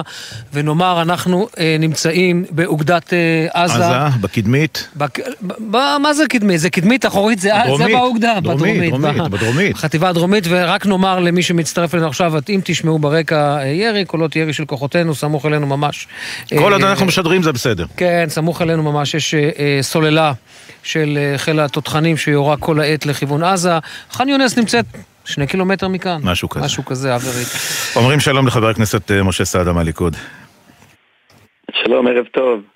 ערב מעולה. אה, חבר הכנסת סעדה, רק לשאול אותך שאלה. אתה שירת בצבא, נכון? כן, ככל שאני זוכר, כן. גם בצבא, גם מילואים. לא, לא, אני לא סתם שאלתי, אני לא סתם שאלתי. אני רק רוצה לשאול אותך שאלה ערכית עכשיו.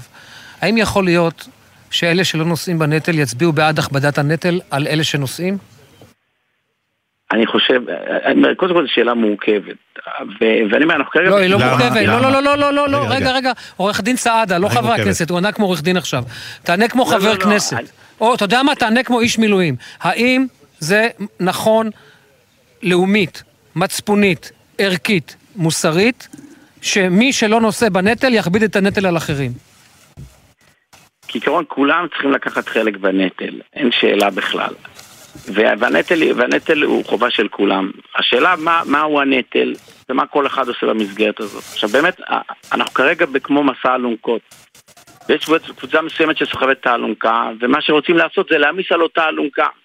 וזה זה קשה מנשוא כבר, כפשוטו.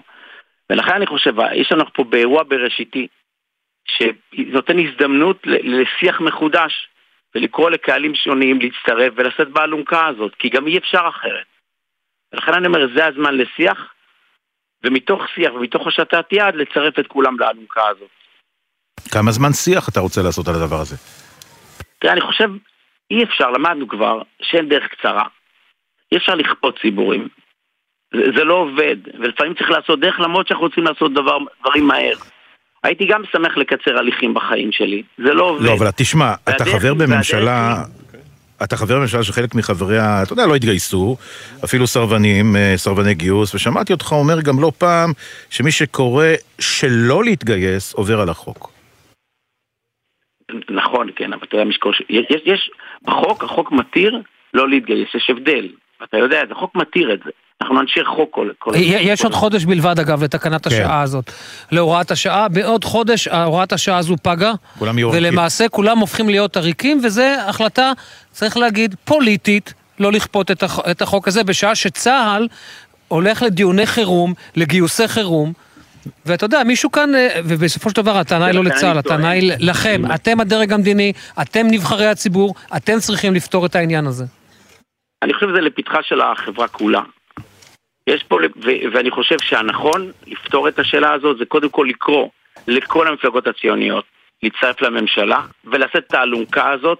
לא, לא, לא, חבר הכנסת סעדה, אתה- אתה- אתה באמת אומר- אתה- אתה באמת אדם כן, אתה כן ואתה לא, באמת עונה. לשאלות, אבל אל תיקח אותנו לפוליטיקה, לא. לא, לא, אני זה לא עניין, לא, לא עניין, זה לא עניין פוליטי, זה עניין ערכי. אז אני אסביר אתה לך. בעצמך יודע את זה. שככל שתהיה ממשלה רחבה, נוכל לקבל החלטות בהסתכלות רחבה. יש פה משחק זה פוליטי. בטוח, זה בטוח. אוקיי, אנחנו רוצים ולכן ממשלה רחבה כמה חושב- שיותר, לעוד הרבה דברים אחרים גם. אבל תענה לעצם ה- לעצם השאלה. בבקשה. אומר, אם אני, אני רוצה לפתור בעיה שקיימת מאז קום המדינה, אני מאמין שאת הבעיות האלה אפשר לפתור רק בשיח. וכדי לייצר שיח כן ואמיתי לפתרון בעיות, צריך, צריך לצרף כוחות נוספים ציונים לממשלה הזאת, שיישאו יחד איתנו את האלונקה, וכן להגיע לפתרונות. כי אז לאף אחד אין כוח יותר מדי מעבר למידה שלו, ואפשר אפשר בשיח לפתור, את- לפתור את זה. זה לא יקרה אז בוא ביום, נשאל לא אותך ביומיים, באופן אישי, איך-. איך אתה- איך אתה מתכנן להצביע? אני מקווה, קודם כל זו שאלה שאני שואל את עצמי, ואני חושב שחייבים לנהל שיח, אי, אי, אי, אפשר, אי אפשר להעמיס את העול על אותו ציבור. אי אפשר, הציבור שכבר סוחב את האלונקה לא יכול יותר. לא יכול יותר. זה בטוח. האלונקה הזאת תקרוס, ולכן אני, אני, אני רוצה לפנות לאחיי חרדים, שאני יודע שהם עוברים שינוי, ואני יודע שאכפת להם מהאלונקה הזאת, ואני יודע שהם רוצים לשאת את האלונקה. אני עכשיו חזרתי מלנחם משפחה חרדית. ש... לנחם משפחה, ו- ודיברנו על, על המצב, ומספר לי הבן אדם שיושב שבעה, שאשתו קודם קמה בארבע בבוקר להגיד תהילים למען חיילי צה"ל. עכשיו, זה ריגש אותי. הבנים שלו לא משרתים בצבא, וזה מפריע לי, אבל אתה רואה שאכפת להם, ואתה רואה שבשיח אפשר לשנות את זה. ולכן אני אומר, בואו נושיט יד לחברה החרדית, ולהכניס אותם תחת האלונקה. זה לא יקרה ביום, לא ביומיים, אבל ברור לי שזה יקרה, וברור לי שבדור הבא נהיה בסיטואציה אחרת. אבל רק בשיח, אין דרך לכפות דברים. טוב, אנחנו, אה, מה שנקרא, נחיה ונראה. אה, חבר הכנסת משה סעדה מהליכוד, תודה רבה לך על הדברים. אנחנו... בעזרת השם, אוקיי. בעזרת השם, אנחנו עוברים, אנחנו באירוע בראשיתי, והוא מצריך פתרונות ושיח, ואני מאמין שזה יקרה. הוא כבר לא פה בראשיתי כל כך, אתה יודע, הוא כן. הוא התחיל, הוא הוא היה בראשיתי. הוא באחריתי כבר. כן, לצערנו. האירוע הזה, האירוע הזה עוד לא הסתיים, אנחנו עדיין... אנחנו- אני באמצע לא, הוא לא הסתיים. אבל הוא לא בראשיתי. הוא לא בראשיתי. כן. בשום פנים ואופן, הוא לא בראשיתי. בכל מקרה, חבר הכנסת סעדה, אה, תודה, ובאמת תודה על הכנות, כי אין כן, הרבה אנשים שעונים נכון, בכנות זה כזו. נכון. תודה. תודה רבה לך. תודה רבה. תודה, ערב טוב. טוב, אה, חזרנו לדבר שאנחנו הכי אוהבים לעשות. לשתות קפה. אה, לא. למה אומר קפה? כי אנחנו רוצים להגיד לרב נגד אה, תמים. אה, תמים, אה, קודם כל תודה על תודה על הקפה. תודה על הקפה, אתה אה, למעשה היית אה, גשש בכיר, השתחררת כבר, נכון? ראשון לראשון 24 השתחררתי מצה"ל. ראשון לראשון 24 השתחררת. מצה"ל בתור- בתור קצין גששים של האוגדה, לא, גשש בכיר חטיבה דרומית של המח"ט. וחוזרת לפה ב... חזרתי לפה כדי, כדי חופשת שחרור, כאילו, זאת אומרת, תפסתי אירוע בבית. שבעה באוקטובר אתה הייתי בבית. לא, מניע את האוטו ו... רגע, שבעה באוקטובר יצאת לחופשת... זאת אומרת, יצאת לא, באוקטובר, יצאת לראשון. בראשון לראשון. בראשון לראשון הוא- הוא בשביעי עשה- לאוקטובר, בשביעי לאוקטובר אתה בכלל מהצפון. נכון. אני מתעורר בדרך כלל מוקדם בבוקר, כן, טלפון אה, איתי, רואה הרבה שיחות נכנסות אליי, אני מבין אה, מה קורה, כולם מתקשרים אליי, שואלים אותי מה קורה אצלכם באוגדה, בחטיבה הדרומית. ישר מתחבר לדברים, שם את הציוד, הנה הנשק, גם הזדכיתי עליו לפני כן, יש לי נשק, אקדח אישי, שם אותו עליי, ואני נוסע דרומה. אתה דוהר דרומה. דוהר דרומה, כביש 6, יום שבת ריק, בדרך כלל. מגיע בזמן טוב, חוסמים אותי בצומת קמה, אומרים, אין לך איפה להיכנס. לאט לאט התחלתי... אמרת להם, יש לי, אתה מכיר כן, דרכים אני מכיר אחרות? דרכים אחרות, כן. אני אני גשש בכיר. כן. ואת האמת, אה, הייתי מופתע מהגודל האירוע הזה. לא ציפיתי לדבר כזה, כל השירות שלי באוגדת עזה משנת 2000, אני משרת באוגדה, בתור גשש. גדלתי פה, שירתי בחטיבה צפונית, גם בגוש קטיף, גם בחטיבה דרומית, ולא ציפיתי לאירוע גודל כזה, אמת. אתה מגיע לכאן אה, מתי אה, ב- בשבעה באוקטובר? אתה מצליח להגיע לכאן? אני לא מצליח להיכנס, נכנס בשמיני לאוקטובר, כי חסמו את הכבישים. אני נכנס מכמה עם הרכב הפרטי, נכנס לחטיבה, כל הדרך אני רואה רק מכוניות אה, מחוררות, גופות, ואני מבין את הגודל האירוע. אתה מצליח? אתה אתה בלי מצליח נשק? בשלב הזה עם? אקדח. עם אקדח בלבד. בלבד, נכנס פנימה. אתה מבין שיש המון מחבלים בעצם עדיין בשטח? אני מבין, כשהגעתי לאזור אופקים, שראיתי את המכוניות מחוררות, אני מבין שמחבלים היו בנקודה הזאת. שהגיעו לשם. כן. וכמובן אני דוהר לכיוון החטיבה, נכנס לפה חובר לקוחות, ועל המח"ט דרומית אני לטובתך, ואני נצמד אליו עד עכשיו. עד עכשיו, למחרת הדרומית צריך לומר, זה לא אלוף משנה אסף חממי. אסף חמם מנהל הקו, ואני מכיר אותו שנים רבות בתור מ"פ, שהייתי, גשש גדוד כיסופים. חוויתי איתו הרבה אירועים, התקלויות עם מחבלים גם. אה, אסף הוא לא רק מפקד, חבר יקר, אני מכיר אותו שנים רבות. אה, גם בן אדם ערכי, אנושי, יורד לפרטי פרטים, גם חבר, יושב עם כולם. אני מדבר איתך מתרגש, למה? אתה מתרגש, אני כן, שומע את כי זה... מתי ידעת שהוא... אה, אני ידעתי, הרגשתי. הרגשת? כן, הרגשתי משהו לא מסתדר לי, כי אני מכיר את חממי שדוהר, חתירה למגע ולניצחון. נאמר רק למאזינים, אלוף משנה אסף חממי, מפקד חטיבה דרומית, שש וחצי בבוקר, עוזב כאן את האוגדה, טס לנירים, עין השלושה. כן, אה, שם את הילד הקטן שלו לאחת אה, מהחיילות פה, כן, שישמור עליו. שתשמור עליו, והוא רץ קדימה. רץ עם הדוד, נדמה לי. כן. וצריך לומר, אה, באחת התקליות הוא, והחפ"ק שלו נהרגים, וצה"ל אחרי כמה חודשים צריך לומר, חודשיים או משהו כזה, כן. מכריז... אגב, אה, לפני שרציתי לפרוש מצה"ל, ביקש ממני משהו, אמר לי, תמיר, תקשיב, אני רוצה שתישאר איתי עד סוף תפקיד בחטיבה דרומית, הוא נלחם על הכל שאני אשאר איתו, ואמר לי אפילו, תשתחרר מהצבא, מקבע, אז תהיה אצלי איש מילואים שלי. וואו. כן, ופגשתי אותו אגב לפני, לפני ה-7 לאוקטובר, ביום אה, רביעי, ודיברנו קצת, דיברנו קצת על האירועים, על הגדר וזה. אז אני אמרתי לו, מפקד, אני לא מאמין בחמאס. אני משרת בעזה שנים רבות, האויב אכזר, אויב אה, עשה דברים זוועתיים, נאצים, אני קורא להם נאצים. גם פגעו במגזר היהודי, גם במגזר הבדואי. לא הבדילו בין דת לגזע, לשום דבר. לשום דבר. לא מעריכים מה שיש להם. אני שירתי בגוש קטיף, ולצערי זה אירוע מאוד קשה. מזעזע אותי, למה? ראיתי דברים זוועתיים בגזרה. זוועתיים. זה לא בני אדם בכלל. חטפו נשים, רצחו ילדים, תינוקות, קשרו אנשים. מבוגרת בת 80 שנה, מה הם רוצים בה? לוקחים אותה על טוק-טוק. לרצוח תינוק, למה? אפילו לא כתוב שום מקום באסלאם. זה ממש מזעזע. לא בני אנוש. אם היה, אני אומר, מחבל מול חייל, לגיטימי, ככה אני קורא לו, בסוף אה, התקלויות, רוצה להשיג את היעד שלי, רוצה להשיג את היעד שלי, אבל לרצוח אנשים במיטה שלהם, במיגונית, לשרוף אותם חיים, בתוך תנורים, נשים, בנות שרוקדות, שמחות, בנובה, לא ציפיתי לדבר כזה. תגיד, בתור אחד שמכיר כל אבן בגזרה הזו, כשאתה מבין את גודל האירוע הזה, ואתה יודע שיש גדר, ואתה אתה יודע שיש גבול, אתה מצליח לתפוס בכלל איך הם הצליחו לפרוץ מכל כך הרבה נקודות ולהגיע לכל מקום. בתור אחד שממש מכיר כמו, כמו צילום, אה, צילום מלמעלה, אתה ממש מכיר את המ- את המקום. שמע, כל אני- האזור הזה, את כל הגזרה. נתקלנו באירועים כאלה של אה, ניסו, גם במבצעים קודמים, שבצוק איתן, אגב, זה... צוק איתן אה, לפני כן, חשפנו מנהרות, ידענו שחמאס רוצה לתקוף אותנו מתת קרקע ולהגיע אלינו. אבל אירוע כזה או גודל כזה לא ציפיתי, גם אני שואל מה זה עושה לך, שאתה נוסע בדרך ואתה מבין שהגיעו לכל מקום שאתה בכלל לא מתאר לעצמך שהם היו שם. זה, גם היום, כשאני נוסע כביש 232, כאילו 232, אני אומר, וואו, עד היום זה מזעזע אותי, כן. בסוף כן, נכשלנו במשימה, אני מודה. אבל אנחנו עם חזק, צבא חזק, מהראש זקוף למעלה, אנחנו ננצח, ואנחנו אחים כולם. זה לא משנה, זה פגע בכולם, צריך להיות באמת אחדות בעם.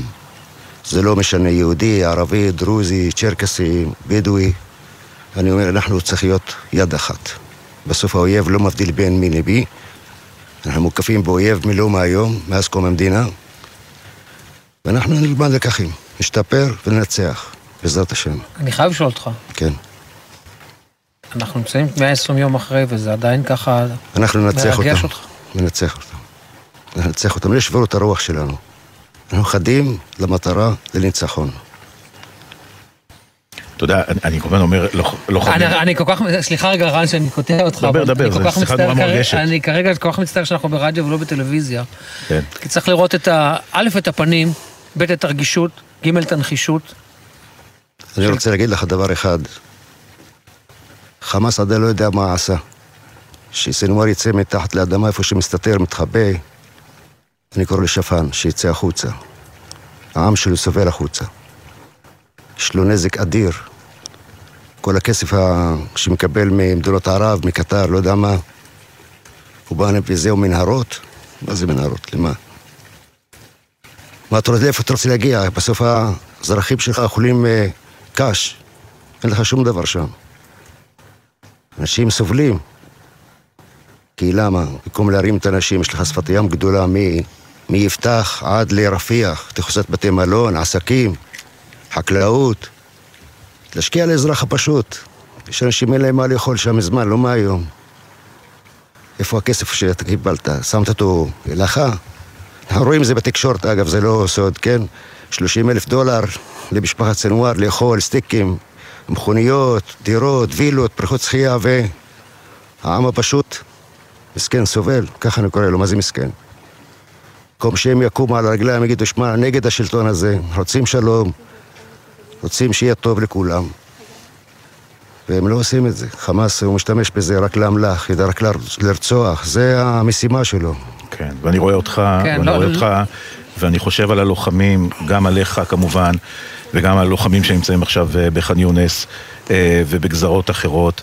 ואתה רואה את הנחישות, הדבקות במטרה. אתה יודע, אנחנו יושבים כל פעם, אתה מגיע לבסיס, שואלים אותי, תגיד, אבל אומרים שככה...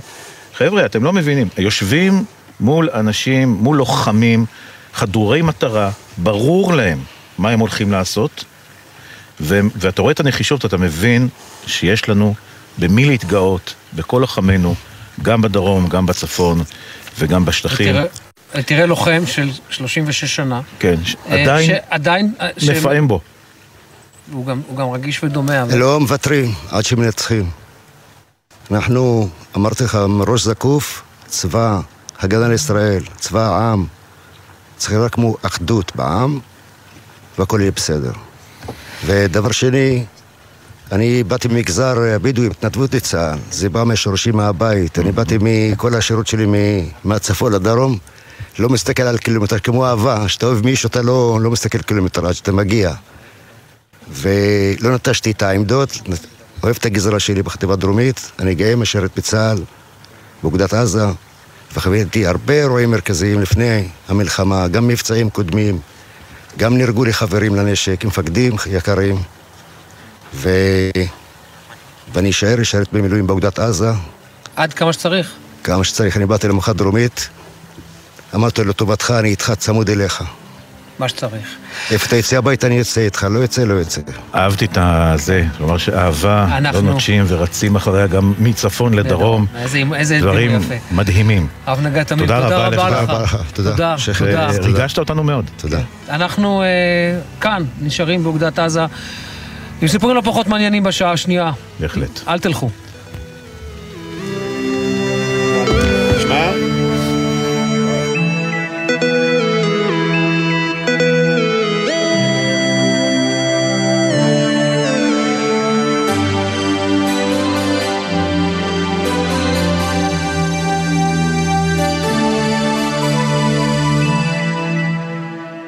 בחסות מאיר, המזמינה אל ימי מכירות של מותגי הרכב השוודיים. פולסטאר, Lynk & Co ווולבו, 4 עד 9 בפברואר. גם וולבו EX30 החשמלית תהיה שם, פרטים באתר. בחסות זאפ המזמינה אתכם ל Happy Friday. מהיום, כל יום שישי מבצע אחר באתר זאפ. אז מחכים לכם בכל שישי ב Happy Friday בזאפ. כפוף לתקנון. בחסות ביטוח ישיר, המציע לכם לבנדל ביטוח רכב וביטוח מבנה ותכולה לבית, ותוכלו לחסוך בתשלומי הביטוח. ביטוח ישיר, איי-די-איי חברה לביטוח.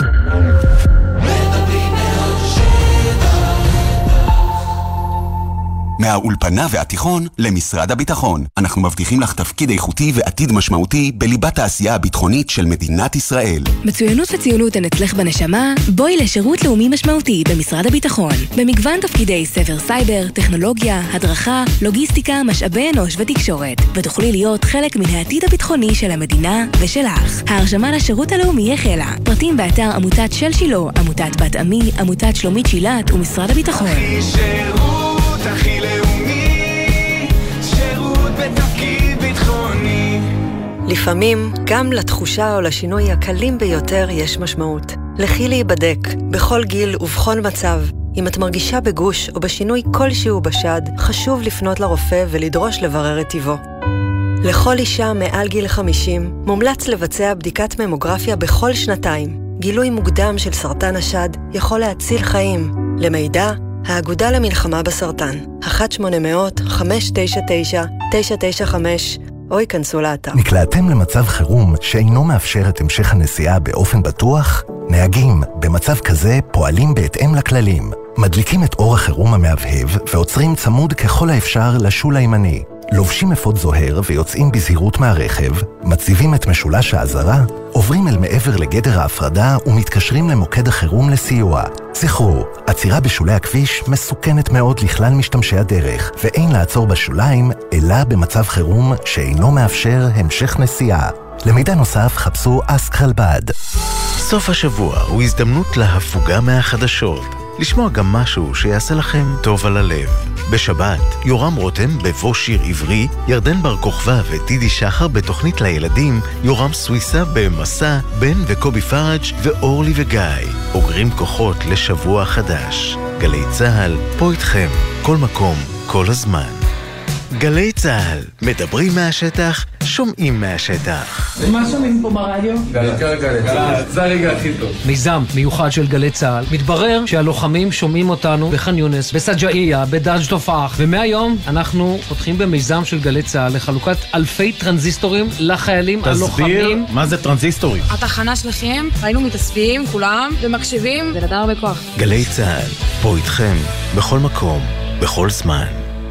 מיד אחרי החדשות, רן יבנאי ואמיר בר שלום, עם יומן סיכום השבוע.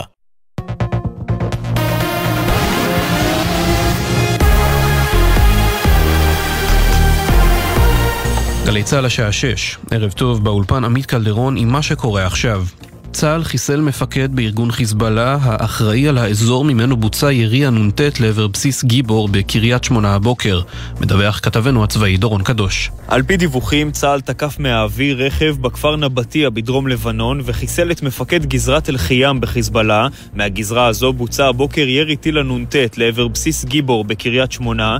התקיפה של צה"ל הגיעה בתגובה על הירי, שפצע קשה איש קבע בצה"ל. כעת איש הקבע עדיין מאושפז בבית החולים זיו בצפת. מצבו השתפר ומוגדר כעת בינוני.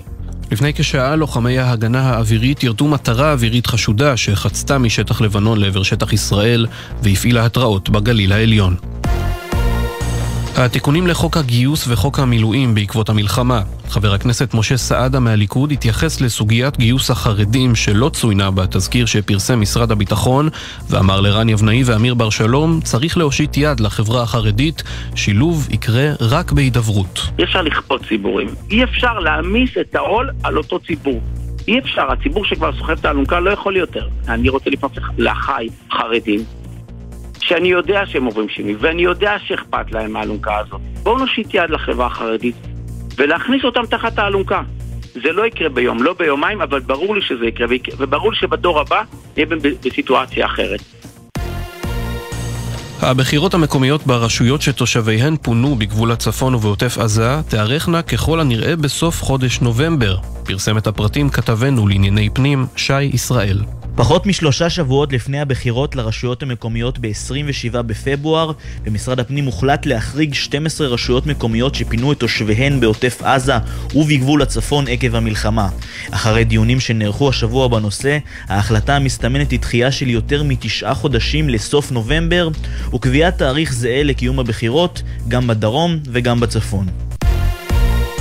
שר הביטחון יואב גלנט הצהיר, המידע שנמצא במהלך הלחימה בעזה מכוון את לוחמי צה"ל למקומות הרגישים ביותר של חמאס. במהלך ביקור ביחידת איסוף מסמכים ושלל טכני של אגף המודיעין, הציג שר הביטחון מעטפות כסף שנשלחו מאיראן ישירות למנהיג חמאס בעזה, יחיא סינואר. ואנחנו לומדים פה דברים מאוד מאוד מעניינים. אחד מהם זה היקפי זרימת הכסף האיראני אל החמאס בתוך רצועת עזה. הדבר הזה ידוע לנו לאורך שנים, אבל כאן יש עדויות ברורות על סכומים שהועברו, מתי הם הגיעו, לאיזה ידיים, וכמובן, מה שאנחנו רואים זה שיחיא סינואר, קודם כל, דואג לעצמו. הדבר הזה הסתיים. יחיא סינואר הפך ממנהיג ארגון טרור למחבל נמלט. אישה בת 49 מערד מואשמת בגרימת מותה של תושבת העיר בה פגעה בזמן נהיגה בשכרות ובהשפעת סמים. כתבנו בדרום רמי שני מוסיף כי לאחר הפגיעה ניסתה הנאשמת להתרחק ממקום האירוע ולהעלים ראיות. כך על פי כתב האישום שהוגש לבית המשפט המחוזי בבאר שבע. מזג האוויר למחר ירידה קלה בטמפרטורות. לידיעת חיילי צה"ל ברצועת עזה מחברת מטאוטק נמסר כי מחר יהיה שם מעונן חלקית עד בהיר. ולידיעת חיילינו בגבול הצפון גם שם יהיה מעונן חלקית עד בהיר ובלילה בלילה ייתכן גשם מקומי קל. אלה החדשות.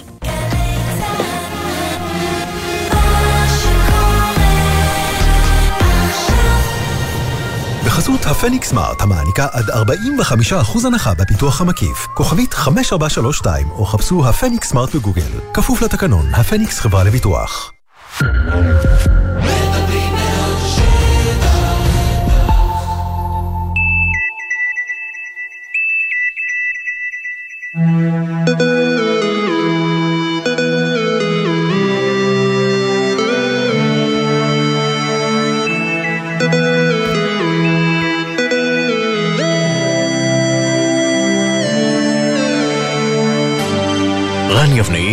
ואמיר בר שלום, עם יומן סיכום השבוע, עורך ראשי רועי ולד.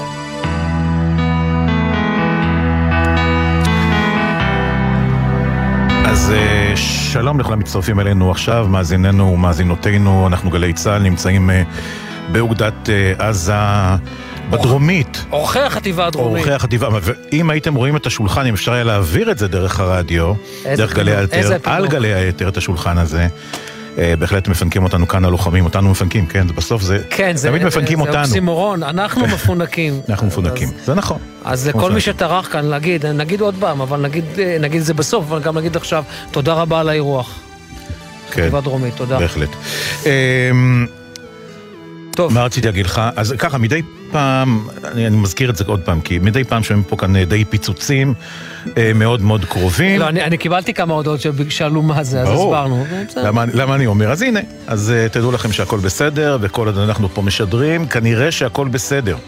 ואין שם מה לדאוג, וזה זה קצת מבהיל, אבל הכל בסדר.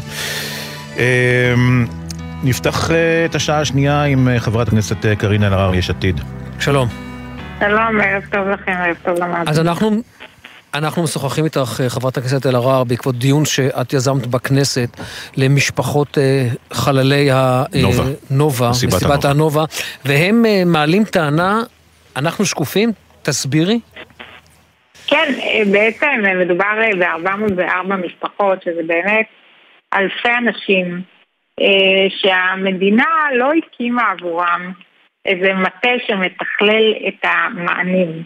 אה, מדובר בהורים, בילדים, אה, אה, נכדים, ילדים, סליחה, אחים, שהם כולם אזרחים שקופים. אין מישהו אחד שאומר להם, אני הכתובת, ואני אסייע לכם. שמענו על מקרים שהם אפילו לא קיבלו ידיעות על מה עלה בגורל הקרוב שלהם, אה, ואליו וה-443 פנו אליהם רק מאוחר יותר. אה, וזה דבר שהסתדר. אבל שמענו על מקרים שבהם אחים שכולים, שהם אומנם בוגרים, הם בני 18, אבל הם לא זכאים למשל לטיפול נפשי. אה, ומדובר במשפחות שלא מצליחות לקום בבוקר. משפחות שאתה יודע, האוטו של המשפחה אה, שרוף, ואף אחד לא דיבר איתם על רכב שיוכל לקחת אותם לטיפולים.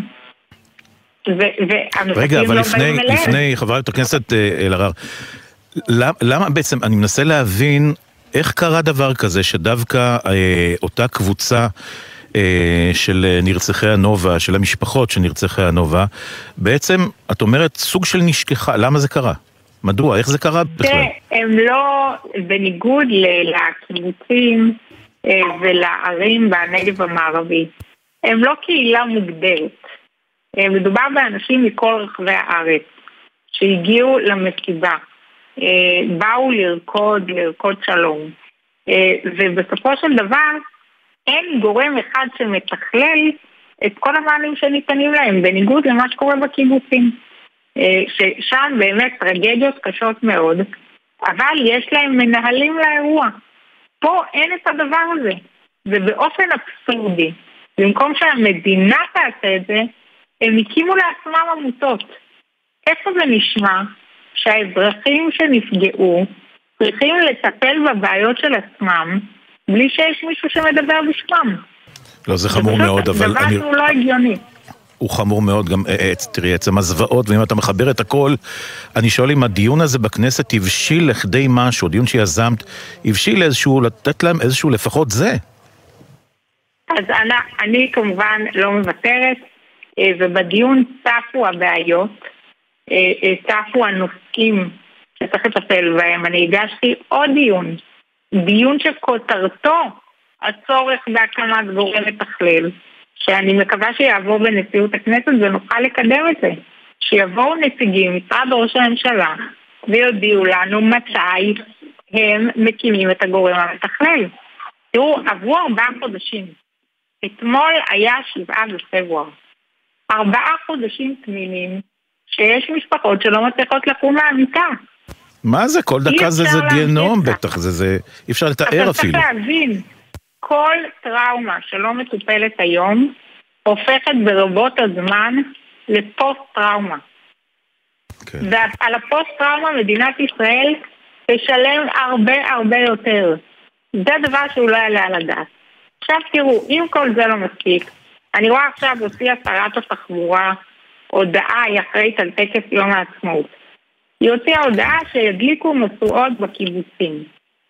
ואז, אתה יודע, אני מקבלת שיחות נדהמות מההורים של נרצחי הנובה, ואומרים, רגע, אבל 400 פרחים נשקפו במסיבה. לא תיתנו איזה משהו גם בעניין הזה? אז אני קוראת מכאן לשרת התחבורה, שאחראית על הטקס, אני בטוחה שנפלה שגגה. בואי תתקני את זה. תודי שתתני גם להם קול. בטקס שאמור להיות ממלכתי לכולם. טוב, אני מקווה שתצליחי לפחות יותר משאחרים נכשלו. אה, כן, ואני גם מאוד מקווה שהצעת חוק שאומרת שאנחנו נרחיב את היריעה לזכויות נפגעי עבירה. זו הצעה שעולה ביום ראשון. אני מקווה שהם יעבירו אותה ונתחיל לקדם את הדברים, כי כל יום שעובר הוא גיהנום עבור אותן אין משפחות. ספק. יש אין למדינה חובה להקל ולו במעט על המצב שלהם. חברת הכנסת קארין אלהרר. תודה, תודה לך על הדברים האלה, ושתצליחי במשימתך, זה הכי חשוב. תודה רבה. תודה. תודה, ערב טוב. ועכשיו איתנו בעמדה, סמל סמל אה. אדר. מה המצב? הדר באלף. שלום. אדר באלף. אנחנו פה קופאים והוא עם שרוול קצר. כן. לא קר לך? הוא לוחם, אתה מה אתה לוחם? אתה לא קר הבנתי. לך. ממש לא. יאללה, אני מרגיש לא נוח, שמתי מעיל עכשיו. לא נורא, תרגיש לנו קצת, הכל בסדר, זה מאה אחוז. אה, כן, קר, מאוד קר. קר, לי אה, אתה מהוד השרון, התגייסת ב-2022, נובמבר 22, למסלול בצנחנים. מה אתה עושה היום בעצם, מה תפקידך? היום אני חפ"ק קצין אג"ם בחטיבה דרומית. חפ"ק זה בעצם אה, חוליה פיקודית. אני בעצם, יש שתי אפשרויות להיות בחפ"ק, זה או שאתה הנהג או שאתה הקשר. הנהג זה מי שלוקח ממקום אחד למקום אחר, והקשר זה מי שמחבר את המפקד, אצלי זה הקצין אג"ם או המח"ט, ומקשר אותו עם החמ"ל של החטיבה, ככה שהם כן. יוכלו לתקשר. אבל צריך לומר, זה, זה, זה לוחמים, זה לוחמים שמבצעים את התפקידים האלה, זה כן. לא כן. זה לוחמים. ואתה הכרת טוב מאוד, תומר נכון? אחימס. תומר אחימס אה, וקיריל ברודצקי, זכרם לברכה, החפ"ק של אה, המח"ט, של אסף זכרו חממי. לברכה. אמ, כן, זה סיפור אה, עצוב, כי זה התחיל בזה שאני הגעתי לפה, ותומר היה החפ"ק שלימד אותי הכל, הוא ממש קיבל אותי. ממש ישן איתי בחדר והכל. לימד אותי מה זה התפקיד הזה, מה עושים פה, איך עושים. ולאחר ארבעה, חמישה חודשים קיריל הגיע. קיריל הגיע מצנחנים גם, אז אני גם ישר קפצתי אליו. לימדתי אותו את הכל כאילו, אני ממש חיבקתי אותו כזה בהתחלה, וזהו בגדול. אתה יודע מה היה בקרב שם, הקרב הזה, שהם אה, כולם אה, נפגעו בו בגבורתם? אמ, אני יודע מה שכולם יודעים, כאילו... אסף חממי, תומר וקיריל קפצו, והיה להם התקלות, אסף חממי נפצע, תומר... אה, איפה זה היה, בנירים או בין השלושה? בנירים. בנירים. כן. תומר אה, חבש את אה, אסף חממי, בא לשים לו קט, לא הספיק. קט, חוסם עורקים. חוסם עורקים, לא הספיק, זה מה ששומעים בהאזנות של הקשר, ומשם לא כל כך יודעים מה קרה כי אין מצלמות, ומה ש... הם מדווחים אבל נפגע, הם מדווחים שהקודקוד נפגע. שהקודקוד פצוע. הוא נפגע והם רוצים תגבורת, הם אה, מבקשים וצריכים תגבורת. תגבורת, ולא היה מצלמות באזור אז לא יודעים כל כך מה קרה שם, בדיעבד מבינים שחטפו אותם לעזה. אבל שלושתם הוכרזו כחללי צה"ל, צריך, כן. צריך לומר, ונלכו לבעוד. אה, אתה נמצא באותה שבת איפה? בבית? אני נמצא בהוד השרון, אה, מתעורר גם שש וחצי לאזעקות, שולח הודעה לקצין שלי, רושם לו מה אני צריך לעשות. הוא רושם לי שהוא מגיע מאילת ושאין לו איך לקחת אותי, אז אה, אני מחכה ואני מגיע לפה בשמיני באוקטובר, יום אחרי זה, ופשוט מתחיל לעשות את התפקיד שלי עם קצין אחר. אתה מגיע לכאן ואתה מוצא בסיס אחר לגמרי. כן, בסיס... אה, עזוב איך שהמקום היה נראה, זה יותר האנשים שהיו נמצאים פה. זו הייתה סיטואציה ממש קשה, כולם היו בדאון ועצובים, אבל כאילו באמת היה אפשר לראות איך כולם מנסים לשמור את כל מה שהם ראו ואת כל מה שהם עשו, ופשוט להתקדם ולהרים את הראש ולתת הכל. אתה מגיע לכאן, האזור עדיין שורץ, נכון? מחבלים, זאת אומרת, איך אתם מצליחים להגיע? כן, אנחנו הגענו ב... בטיולית עם חיפוי, עם רכב, אה, עם דוד מקדימה וטיולית מאחורה. ואתם חוטפים אש בזמן הנסיעה? לא. לא חוטפים אש, אבל יודעים שכל האזור שורץ. כן, בחיפויים תוך כדי מהטיולית. עם נשקים. עם נשקים שלופים, בחוץ, כן. כדור בקנה, נצרה פתוחה, עם הוראות אש מאוד, מאוד ברורות, נכון? כן. שהן? שהם אם יורים, יורים. מיד, פורקים מהטיולית ומיד כן. אה, חותרים למגע. מתי אתה, אתה מגיע לכאן ומתי אתה מתחיל להיכנס אה, פיזית ללחימה? אמ, אני חברתי, אני הגעתי בשמיני ויום יומיים אחרי זה כבר התחלתי לעשות את התפקיד שלי כי לא כל כך היו נסיעות לקצין אג"ם עצמו ורק יומיים אחרי זה הוא התחיל לצאת ולהיכנס מהבסיס כי קצין אג"ם זה תפקיד אה, יותר אה, חפ"קים, בחמ"ל. בחמ"לים. כן. ולרצועה אתם נכנסים מתי? מתי הפעם הראשונה נכנס לתוך הרצועה אחרי המיתרון הקרקעי? אני נכנסתי פעם ראשונה באירוע האחרון שקרה עם ה-21 הרוגים. כיסופים. כן. כיסופים. וזה תופס אותך, זה, זה אירוע, אירוע גדול מעבר לגדר? כן, זה היה... שאתה מבין את גודל האירוע? כן, זה היה ממש ממש כאילו סוג של סצנה מסרט כזאת. אתה רואה את הבתים הרוסים, אתה מבין מה קורה. אני הגעתי שם יום אחרי זה. אה, כל הלילה היה רק חיפושים של אה, החללים שנספו. אירוע ממש קשה. סמל הדר, תודה רבה. תודה. ששיתפת אה, אותנו. כן, ב- דברים לא פשוטים. בכלל. אה, תודה שמור לך. על עצמך. זהו. שמור על. עצמך. שים מעיל. כן, לא, עכשיו בטח אמא שומעת, אומרת לו, אה, הוא יושב לי בטח, מעיל." אמא בטח עכשיו. הוא- נכון, קיבלת כבר הודעה מאמא שים מעיל? בלי הטלפון. אתה בלי הטלפון, אבל רוץ, תביא, בטוח ההודעה הגיעה. תודה. תודה רבה. תודה, הדר. טוב. תראה רן, אנחנו, אה, בוא נספר קצת אה, למאזינים, אה, נתאר להם איך, אה, אה, איך זה נראה כאן בדרך, אה, בדרך לכאן. אז כשאתה עולה על כביש 232, מ... אה, בוא נגיד כך, מצומת אה, הפנייה לשדרות, ואתה כן. מתחיל לראות את ה... תראה, אני הייתי כאן, זה, זה כבר, אני לא יודע, זה ביקור, אני לא יודע כמה, עשירי, חמישה עשר שלי כאן אה, באזור, ולא סתם אמרתי לך שאני אה, אה, הסתכלתי על השדות המוריקים, כי השדות המוריקים, יש בזה משהו מאוד מאוד, אה, מאוד. מאוד מנחם, כן, מעודד. אתה רואה, רואים רק צבא, רואים הרבה מאוד צבא לאורך הדרך. צבא. אגב, יש כבישים שאנחנו נוסעים, נסעתי באיזשהו כביש, דיברתי עם אשתי בטלפון, אמרתי לה, תשמעי, אין שום מכונית בכביש, זה רק אני. אני לבד, אחר הצהריים, משהו, לא זוכר בדיוק מאיפה לאיפה, אבל כביש ארוך, נסעתי בעצמי. כן, אתה הגעת, אתה הגעת מסביב לדרך, נכון, נכון? אתה הגעת דרך מסביב. נתיבות, כן, בדיוק. כי הגעת מכביש 6, אז נכון. דרך בית קמה, לא, אני הגעתי דרך אה, אה, יד, אה, יד מרדכי, אז אה, שם אתה עדיין רואה הרבה מאוד, אה, הרבה מאוד כן, צבא. אז נכון, תשמע, זה נראה, אה, תשמע, כל, כל האזור פה באמת, אה, אתה יודע, התחילו לנבוט אה, דברים ש, ששתלו אותם, או נטעו אותם, או זרעו אותם הרבה לפני ה-7 באוקטובר. אה, יש המון ירוק, אבל המון ירוק, ואני אומר עוד פעם, המון ירוק, שכנראה לא יגיעו אליו בשלב לא, הזה. פה יגיעו, פה יגיעו, זה לא הצפון, פה, פה, יגיעו. לא, פה כן, אבל תשמע, זה לא בדיוק יגיעו. אתה לא יכול פה לחזור ולאבד את כל השדות בינתיים. אה, בינתיים זה נראה, בינתיים זה נראה טוב, לא סתם אני אוהב את השיר החיטה צומחת שוב. לטבע חזק, ואתה יודע, גם טבע אדם. טוב, אנחנו אומרים אנחנו... עכשיו אה, שלום לאמנון נויבך, חבר הנהלת התאגיד של אה, גבעת התחמושת, המרכז למורשת מלחמת ששת הימים. ונלחם כקצין, בעצמו. כן, קצין בגבעת התחמושת. כן, נלחם בעצמו. שלום אמנון.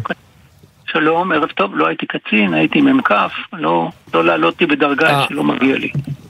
הבנתי, לא. כי זה לא- בתחקיר היה כתוב מפקד צוות, אתה יודע, אז אני מתרגם את זה היום ל- לשפה של היום, מפקד צוות זה קצין, אז סליחה. לא בסדר, אנחנו מדברים על עניין, עניין, עניין מאוד רציני, אמנון. בבקשה? כן, עניין מאוד, עניין, אני מדבר על עניין מאוד רציני, בעצם התקצוב, המשך התקצוב של האתר הגדול הזה. נכון. או אי המשך התקצוב שלו. אה, למעשה, למעשה, אה, למעשה, האתר הזה הכריז על סגירה בגלל העובדה שהתקצוב שלו הופסק. תכניס אותנו רגע לפרטים, איך יכול להיות שאתר היסטורי כזה לא מתוקצב. אתה, אתה, כסף אתה מבין, כלכלה אתה מבין, אתה היית ממה שנקרא נערי האוצר, נערי פרס, רק נאמר למי שלא מכיר את השם אמנון אה, נויבך, הכלכלן. עד כאן, עד כאן מדויק. אז בוא, בוא אבל נעבור לסוגיה שאנחנו... הוא מדייק. לעיתים, הוא לעיתים מדייק. כן, בוא, כדאי. הסיפור הוא כזה, לפני מספר שנים עבר חוק של האתר, של גבעת תחמושת, אתר מורשת לאומית, והחוק גם קבע שצריך שיהיה תקציב, ונקבע לו גם משרד שהוא האבא. אבא בעיקרון היה משרד המורשת וירושלים.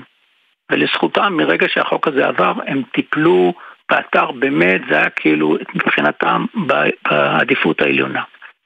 עלה על כולם זה אלקין כשר שעשה עבודה מדהימה. כאשר כוננה הקואליציה הנוכחית, פיצלו את משרד מורשת וירושלים לשני משרדים, למשרד ירושלים ולמשרד מורשת. ואז, לפי ההסכם הקואליציוני, זה היה צריך לעבור למשרד ירושלים, אבל עוצמה יהודית דרשה אליה, התנהל ויכוח, ואז ראש הממשלה החליט להעביר את האחריות לאתר למשרד ראש הממשלה. וזה בעצם הפך אותנו במידה רבה ליתומים. כי במשרד ראש הממשלה זה עבר לידיים של כמה פקידים ללא אחריות של אף אחד משמעותי. עכשיו נעבור למספרים. כאן הרקע חשוב כדי להבין את הסיפור. בעיקרון התקציב okay. הבסיסי שלנו, מה שנקרא בסיס התקציב במונחים של האוצר, זה חמישה מיליון שקל. זה בעצם, זה המינימום, יש לנו מעט הכנסות, זה המינימום שמאפשר לנו להתקיים, לא מאפשר לבצע את כל מה שהחוק מחייב אותנו. החוק מחייב אותנו גם להיות אתר מורשת מלחמת ששת הימים, לבצע מחקרים, להקים מחלקת מחקר, ארכיון, את כל זה בתקציב הזה לא ניתן, אבל ניתן לתפעל את האגף. ואז במסגרת הקיצוצים שעשו, לימדו אותי פעם ראשונה מתמטיקה חדשה, ומחמישה מיליון שקל תקציב מקורי קיבלנו הודעה שהתקציב יהיה 2.6 כי זה היה קיצוב, קיצוץ רוחבי של 10%. אני מודה שאת המתמטיקה הזאת אני מתקשה להבין. 2.6 מיליון שקל אנחנו כמעט לא מסוגלים לתפעל את האתר הזה, ותכף אני אגיד גם מדוע, ולכן פנינו שיתקצבו אותנו כמו שצריך. ברגע שלא קיבלנו מענה והבנו שאנחנו חייבים להיות אחראים למקום והוא חייב להיות מתופעל כאתר שמכבד ומכובד. למה אני מתכוון? זה אתר גדול מאוד, לא יודע כמה מכם יודעים, אני אגיד זה בשתי מילים. יש את אתר הקרב, את, הש... את השימור של התעלות שהיו... אמנון, לא רק שימור, להגיד לך שאתה מדבר עם בוגר עין קסן, אז תבין, אה, יודע או לא יודע, מי שלא יודע זה הבית ספר הצמוד. אז הבנת? כן, אני יודע, אני יודע. אבל אני רוצה, אני רוצה לך... אחרי שכבר... סליחה. כן, אמנון, כן, דבר. אני אומר, אז אני מניח שאתה מכיר את אתר הקרב, ש... שהוא עבר באמת טיפול ושימור, ואנחנו שומרים עליו שהוא ייראה כמו שהוא נראה ב-67 במלחמה. באמצע אתר הקרב ישנן האנדרטאות של גדוד 66 שלחם שם, ועוד האנדרטה של הבנים והנכדים שהוא חלק מה... זה. יש מוזיאון מאוד חדש שבאמת אה, הוקם לאחרונה, מוזיאון מצוין למלחמת ששת הימים בירושלים. יש אתר הנצחה לכל ה-182 לוחמים שנהרגו בירושלים, כי זה אתר הנצחה לא רק לגדוד 60 ולא רק לחטיבה 55, אלא לכל הלוחמים, שאני חייב להזכיר אותם, זה חטיבה 10, חטיבת שריון, חטיבה 16, חטיבת ירושלים, וחטיבה 55, 55. שזו חטיבת התותחנים ואלמנטים של חיל האוויר. עכשיו, מה גרם מופיעים, בעצם, אתה- מה גרם, אני רוצה להגיע איתך לעיקר, מה גרם בעצם קודם כל לקיצוץ הראשוני של התקציב בחצי כמעט? מה גרם? כן. מה, למה החליטו בעצם שהתקציב צריך לרדת? לא, אתה יודע מה, אני אשאל את זה אחרת. איך- קרה שמ-10% זה הפך ל-50%? גם. כי, כי, יש כל מיני בירוקרטיות וכל מיני חשבוניות, היו לכם עודפים שם. אני לא רוצה להכניס אתכם, כי בפרקטיקה זה לא משנה. בפרקטיקה אמרו לנו שבמקום חמישה מיליון יש לנו 2.6, ומרגע זה ואילך לך תדבר אל הלמפה. ולכן אני אומר, אני זה, זה באמת בוכלטריה שלקח לי זמן להבין איך הם הגיעו אליה, ואני מודה שאני לא מקבל אותה, כי פשוט מתעלמת מהצרכים המינימליים שיש. אבל ב- אז אוקיי, ומה אומר, התשובות, מה התשובות אבל שאתם מקבלים עכשיו, אמנון? אמנון? אוקיי, אה, אה, ברור, עם התקציב הזה של 2.6 מיליון שקלים בשנה, אפשר להתנהל. אי אפשר להתנהל, ובטח לא באתר כל כך חשוב ב- אה, בירושלים. אתר שאגב הוא עלייה לרגל ליחידות צבאיות, נעשה- השבעות נעשות שם, חיילים מגיעים לשם, משלחות. התשובות אתם מקבלים הם מה? אמ, בהתחלה נתנו תשובה שזה הקיצוץ הרוחבי, ואחר כך אמרו, רגע, נבדוק, נראה, נעשה, עד נכון לרגע זה לא קיבלנו תשובה. מבחינתנו אין לנו תשובה נכון לרגע זה, ולכן הדירקטוריון, שגם, דרך אגב, גם הוא לא תקף, כי לא חידשו את המינויים שלנו, כי בחברות ממשלתיות כל שלוש שנים לחדש, וכתוצאה מזה גם יש טענה שהדירקטוריון לא חוקי ולכן הוא לא יכול לאשר תקציב, ואם הוא לא יכול לאשר תקציב אי אפשר להעביר לנו תקציב. עכשיו אתה מבין שזה התגלמות הבירוקרטיה, שקפקא על יד זה, זה מחזיק מפתחות. ו- וכל זה הכניס אותנו למקום, למקום שאמרת, סליחה, אם אתם לא נותנים לנו תשובה הולמת תוך זמן קצר, אנחנו מודיעים שבראשון למרץ בארבע אחרי הצהריים, מורידים את הדגל וסוגרים את האתר. אנחנו לא. אנחנו לא רוצים לקחת אחריות לנהל משהו בצורה לא מכובדת. אני רק רוצה בעניין הזה אולי קצת לחדד. אה, אה, לא מדוב- מדובר כאן בעניין פוליטי או בירוקרטי? לא, לא, לא. אני בשניהם אתה מבין טוב. לא, לא פוליטי בכלל. אני חושב, אני לכן אמרתי את זה. זה בירוקרטיה, כי אין לנו אבא שאכפת, ואצל הבירוקרטים הקיצוצים נעשים באופן טכני ומכני בלי שהם מסתכלים מה הם עושים, גם לא מעניין אותם. לא, באמת, אני, אני, אני רוצ... מוציא מכלל בכלל, אני חושב שזה גובל בשערורייה ובטיפשות ובחוסר אחריות, אבל אין כאן כוונה פוליטית, איזה כוונה פוליטית יכולה להיות לאתר שהוא אתר מורשת. לסגור אתר כזה, אתר מורשת. לא, אני חשבתי אולי, אתה יודע, על זהות- על זהות הדירקטוריון, שרוצים אולי להחליף, רוצים לחנוק וכולי וכולי וכולי. פוליטי כזה. אז אני אגיד לך, פה דווקא החוק שחוקק לא, לא, לא מאפשר את זה מסיבה נורא פשוטה. הדירקטוריון בנוי בצורה נורא מסודרת שיש שלושה נציגי חטיבות הלוחמים שהמח"טים הנוכחיים ממנים אותם, יש שלושה נציגים של המשפחות השכולות שאגף השיקום ממנה, יש נציגים של משרדי ממשלה. זאת אומרת, הדירקטוריון בנוי דווקא בצורה מאוד מאוזנת ואני יכול להגיד לכם שהוא תפקד גם בצורה מאוד מסודרת וגם ברגע שהמינויים נגמרו אנשים המשיכו לעבוד בהתנדבות גם כשלא היה להם מינוי, כי הם ראו בזה שליחות. לא, אני, אני מוכרח להגיד, המבנה של הדירקטוריון, זה לא עומד על הפרק. התחושה שלי, ואני אומר את זה בשיא הכנות, שזה ממש נבע מחוסר, איך הייתי אומר, רגישות מינימלית, ובמידה מסוימת אפילו, קשה לי להגיד את זה אפילו טמטום. אין לי מילה אחרת להשתמש, אבל אבל אפילו- לא, לא מכוונה פוליטית. תגיד, איזושהי מקדמה, אתם ביקשתם משהו אולי בכל זאת על החשבון? זה מה שאמרנו, אמרנו בסדר, ואז אמרו אי אפשר להעביר מקדמה כי הדירקטורים הם לא, הם, הם לא, אין דירקטוריון ואז אי אפשר להעביר. חבר'ה, הבירוקרטיה פה חוגגת. אני לא רוצה להגיד יותר מזה, כי לו זה היה במקום אחר, באירוע אחר, היו פותרים את זה יותר מהר, אבל פה הבירוקרטיה חוגגת כי אין אבא. אין לנו אבא בעניין הזה. כי משרד ראש הממשלה זה לא האבא המתאים שלנו. שמתם לב גם שמשרד ירושלים, פרוש מיד התנדב לסייע, למרות שהוא לא אחראי, הוא רואה את עצמו אחראי. וזה ייאמר לזכותו. יפה. לא, זה, טוב, אני אנחנו אומר. לכם, זה לא פוליטי, זה נובע מסיבות ממש של בירוקרטיה מטומטמת. אין לי מילה אחרת. לא, התכוונו בפ- בפוליטיקה הקטנה, לא בפוליטיקה הגדולה, שגם היא לפעמים, אתה יודע, לא לא מספיק נקייה. לא, אבל בסדר, ההסבר אה, מאוד... אה, נויבך אותנו מבין ואנחנו בשניהם. כן. הוא מבין מספרים, הוא מבין פוליטיקה. אני אומר, אתה מבין בשניהם, אתה מבין גם בפוליטיקה וגם במספרים, לכן ההסבר שלך, אני חושב שהוא אה, באמת היה לא- עכשיו לא הבנתי, אני אומר לך. את האמת, לא הבנתי קודם, עכשיו הבנתי. אמנון נויבך, חבר הנהלת. התאגיד. אני רוצה רק אולי להגיד, לסיים במילה. אחת, של לחבר את זה למה שקורה היום. אני מתכוון לחבר'ה שלוחמים בדרום. לא מעט לוחמים שיצאו ודיברו איתם, אמרו שהעובדה שהם עברו בגבעת התחמושת היה מבחינתם חלק מהמורשת הלחימה והנכונות להילחם. זאת אומרת, יש לזה גם ערך בחינוך של חיילים לעצב להם את הנכונות להילחם. שזה, וזה היום דבר שכולם מעלים אותו על נס, אבל זה מתחיל באיזשהו מקום. אמנון, כל זה אחת מהחטיבות. האתרים- בבקשה? כל אחת מהחטיבות שציינת נלחמה כאן. 55 נכון. בגדד 98, חטיבה 16, אה, בסדר, הירושלמית. כן, גדוד שלה, אני, הראל. גדוד אחד שלה לפחות, כן, נלחם, נכון, היא פורקה קצת, אבל לא משנה, נלחמו כולם כאן, וגם חטיבה 10 לדעתי, היא, היא כן. שאני מתבלבל בין 10 ל-14. יכול להיות. לכן, אבל זה לא משנה, זה כל ה... לציין את זה, את העניין של המורשת של אותם לוחמים שלחמו בירושלים ב-67 ומועברת בצורה מדהימה ללוחמים ב-23.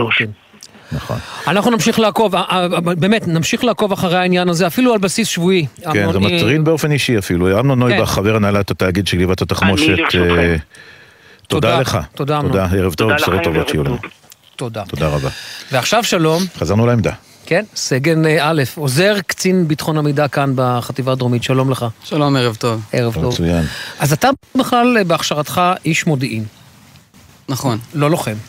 לא לוחם, טירונות 02, אה, בלי איזו הכשרה מיוחדת, אה, קורס, נחש, קורס אה, קצינים של אה, מגמת נחשון, שזה קציני מטה, בלי רקע, רקע מבצעי או משהו. קח אותנו לשבעה באוקטובר. אז באמת, אה, אני אתחיל רגע מהשישי באוקטובר. אה, ערב לפני, יום שישי, באוגדה אנחנו נמצאים במצב שגרה. כל הקצינים יושבים ביחד, משחקים, משחקים משחקי קופסה, ערב זה לפני. מעניין מה שאתה אומר, נמצאים כן, במצב כן. שגרה לחלוטין. מצב שגרה לחלוטין, זה מה שהכרנו כאן. אה, משפחות של אה, חלק מהקצינים הבכירים היו פה באוגדה, שיחקנו גם איתם, אה, עם הילדים כדורגל. וזהו, הלכנו לישון בראש שקט, בתקווה לשבת שקטה. בפועל מה שקרה, ביום שבת, השבעה באוקטובר, בשש וחצי בבוקר התעוררנו מעירותים של כיפת ברזל, צבע אדום, בומים, גם של נפילות, גם של העירותים מעלינו. אה, מיד, כאילו, התעוררתי, אה, התעוררתי בחדר, אז מיד נכנסתי למיגונית שנמצאת במגורים, אה, ו-40 דקות לא יצאתי מהמיגונית בגלל שלא הפסיק הצבע האדום. אחרי שנהיה טיפה רגיעה, חזרתי לחדר, עליתי מיד על מדים ויצאתי לכיוון הש"ג אה, בשביל לוודא רגע מה עם, אה, מה עם אותו שומר שנמצא שם, שחלק מהשיחות שעשיתי בתוך המיגונית זה היה לאותו שומר של תיכנס רגע, למ... תיכנס למיג... למיגונית, אה, תתמגן רגע, אה, בגלל הצבע האדום, לא, לא חשבנו בגלל משהו אחר פשיטות. לגמרי. לא ידענו על זה בכלל. מתי אתה רואה מחבל ראשון? אז אה, לפני, לפני רגע שאני מגיע לש"ג, אני עובר במשרד לקחת שכפ"ץ וקסדה, ככה אנחנו מתנהלים פה ב- בחירום. הייתי פה במגן וחץ, אז אני קצת הכרתי איך, אה, איך האוגדה מתנהלת בחירום, ובאמת יש לי את הציוד מיגון הזה במשרד. אה, אכלתי את הדג גם על הדרך, על הבוקר. אה, אומרת, אתה ממש לא, אין לך מושג מה עתיד לקרות. שום דבר. הגעתי למיגונית ששם השומר של הש"ג היה, לקחתי אותו יחד איתי וחזרנו לש"ג. כשאנחנו מגיעים לכיוון הש"ג, uh, אנחנו רואים את השערים פתוחים ודוד, רכב ממוגן של, uh, של הגששים, של הקצין הגששים של האוגדה, נכנס פנימה. כל הגששים יורדים מתוך הרכב הזה, צועקים לנו, יש מחבלים בחוץ, בדרך אלינו עם אופנועים, תפסו מחסות ותתחילו לירות. באותו רגע אנחנו רואים אה, שיירה של אופנועים שחורים אה, עם מחבלים, זורקים את האופנועים אה, בכניסה לבסיס, מתקדמים עד לש"ג, וככה התנהל קרב יריות של כמעט שעה. ירי מסיבי, ירי של קלצ'ניקוב שלהם, של RPG, רימונים ש... אתה מאחורי של גלים. מחסות יורה. אני מאחורי, מאחורי חומה נמוכה ש... שנמצאת די בכניסה. אה, מתחיל, כאילו מכניס מחסנית, מתחיל לירות, כן, ביחד עם הגששים שהיו איתי באותו רגע. בשלב הזה השער פתוח בעצם? השער פתוח כי הגששים באמת אה, יצאו החוצה בשביל אה, להילחם, כנראה הבינו שקורה משהו בחוץ, והשאירו גם את הש"ג כניסה פתוח כי ראו חלק מהאזרחים מהמסיבה נכנסו פנימה. בעצם רצינו להסתיר אותם ולהגן עליהם. אה, קרב יריות של כמעט שעה. אה, אתם שאני- להוריד? הצלחת להוריד? זהו, אז התחלנו לראות, אני בלי, שוב, אני בלי איזה הכשרת לוחם, אה, בלי הכשרה מיוחדת, אז יריתי כמה שיותר בשביל הרחקה, אם פגעתי או לא פגעתי משם, אני לא, לא סגור, אבל הצלחנו להרוג כמה, כנראה כמה שכן מחבלים, חיסלת כמה. כמה מחבלים אה, בכניסה בש"ג. בעיקר מה שעשיתי באותם רגעים זה כל השיחות טלפון, לנסות להקפיץ כל מי שיש לו נשק ויכול להגיע, לדבר עם החמ"ל בשביל להבין תמונת מצב מלאה יותר. זאת אומרת, אתה מתפקד גם כחמ"ל תוך כדי ירי. כקצין תורן, כן, זה, זה התפקיד שלי, להקפיץ את הכיתת כוננות, אה, לקבל את התמונת מצב ואיכשהו לנהל את כל הסיפור הזה. אה, אז באמת עשיתי המון שיחות טלפון. אחת השיחות אה, שאני מקבל אחרי בערך אה, 50, 50 דקות שעה, אה, עם מחבר שבכלל נמצא בבית, ואומר לי שיש לו חברים שנמצאים בתוך המגורי בנים, אה, ויש שם אה, מחבלים שכבר נכנסו לתוך הבסיס, אה, בעצם מחבלים שחדרו את הגדר מפרצה. הרגו חייל אחד, יש שם מחבלים, יש שם מחבלים הרוגים, ואותם חיילים צריכים רגע חילוץ. אמרתי את זה לאחד הקצינים שהיה איתי שם בש... ב... מאחורי... מאחורי אותה חומה.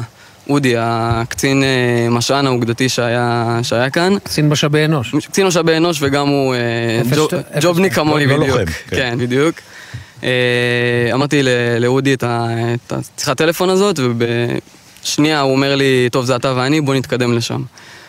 אחד, אחרי השני, אנחנו מדלגים מאחורי מחסות, מחפים אחד אחרי השני, ומתקדמים עד, ל, עד למגורים, נכנסים פנימה, צועקים לאותם חיילים שנמצאים ונעולים בתוך השירותים, תצאו החוצה זה אנחנו, שלא יפחדו רגע, שלא יהיה איזה ירי דוץ.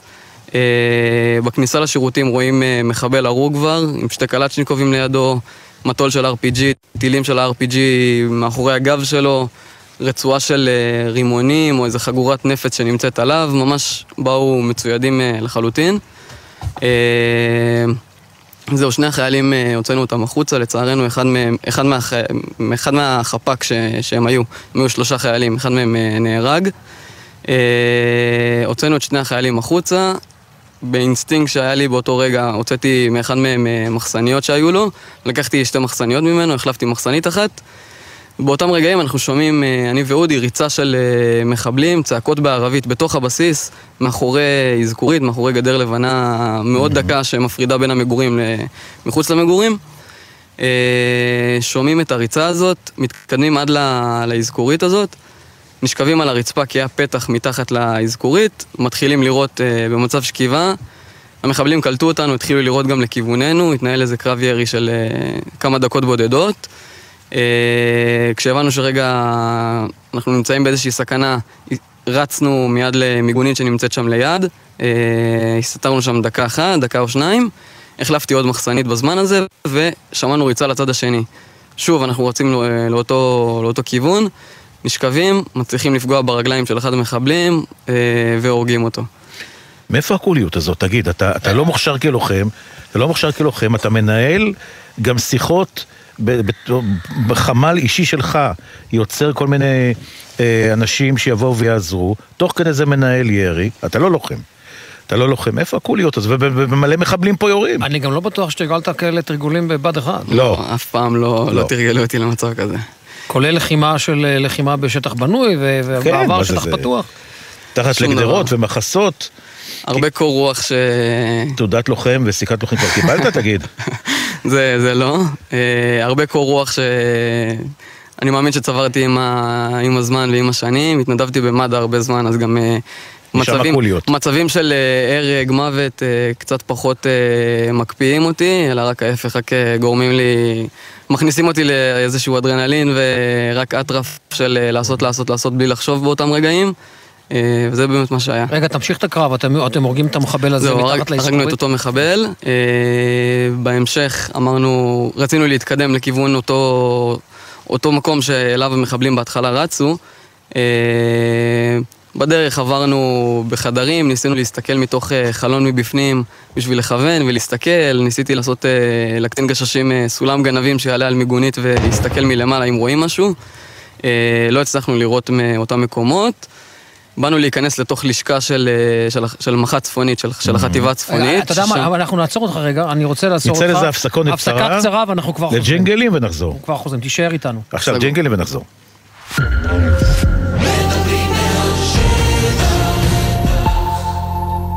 מהאולפנה והתיכון למשרד הביטחון. אנחנו מבטיחים לך תפקיד איכותי ועתיד משמעותי בליבת העשייה הביטחונית של מדינת ישראל. מצוינות וציונות הן אצלך בנשמה? בואי לשירות לאומי משמעותי במשרד הביטחון. במגוון תפקידי ספר סייבר, טכנולוגיה, הדרכה, לוגיסטיקה, משאבי אנוש ותקשורת. ותוכלי להיות חלק מן העתיד הביטחוני של המדינה ושלך. ההרשמה לשירות הלאומי החלה. פרטים באתר עמותת של שילה, עמותת בת עמי, עמותת שלומית שילת ומשרד הביטחון. שירות הכי לאומי, שירות בתפקיד ביטחוני. זה לא בוקר טוב עד שכולם וכולן יחזרו. סבא לי אנחנו מתגעגעים אליך, מחכים לך בבית, תומר ודגן. בוקר טוב ישראל עם משפחות החטופים, מצפים לכולם בבית. גלי צה"ל ומערכות מציגים. האנשים האלה הם גיבורים בצורה שאי אפשר להבין בכלל. המבצעים הגדולים של הכוחות המיוחדים. הוא זורק, אני זורק, הוא מתכופף, הוא מתכופף, הוא צועק, אני צועק. ואני יודע שעוד רגע אני צריך לצאת ולקפוץ על הבן אדם, לא רק אותו בסכין. הפקודה הייתה מה שעוברים, הורגים. נקודה. הסכת השופך אור חדש על הפעולות שבנו את האתוס של צה"ל ומחבר את העבר אל ההווה. אנחנו נלחמים ומגיעים עד קצה העולם בכדי להציל את האזרחים שלנו, זה תמצית הציונות. המבצעים הגדולים של הכוחות המיוחדים. מוצאי שבת בתשע, ובכל זמן שתרצו, באתר וביישומון גל"צ גלגלצ, ובכל מקום שאתם מאזינים להסכתים שלכם. עכשיו בגלי צה"ל, רן יבנאי ואמיר בר שלום, עם יומן סיכום השבוע. כן, אז חזרנו, אנחנו uh, נמצאים uh, באוגדת עזה, בדרומית, ואיתנו uh, נמצא... רגע... סגן א'. סגן א'. סגן א'. ממש לא אנחנו רוצים לסגור את. הסיפור. בואו נסגור את הסיפור. אתה מנהל קרב פה, אתה לא מוכשר כלוחם, אתה מנהל קרב, עובר ממחסה למחסה, ממקום למקום, מחבלים נמצאים פה בכל מקום. אנחנו שומעים ברקע כמובן את ה- אה, ההפגזות של צה"ל. אה, קח אותנו ככה, היינו כבר ליד איזה גדר אזכורית, שם יריתם איזשהו חור. באמת, אה, אני ועוד קצין אחד מהאוגדה יורים דרך פתח שהיה בגדר, דרך אותה אזכורית, פוגעים ברגליים של אה, אחד המחבלים והורגים אותו.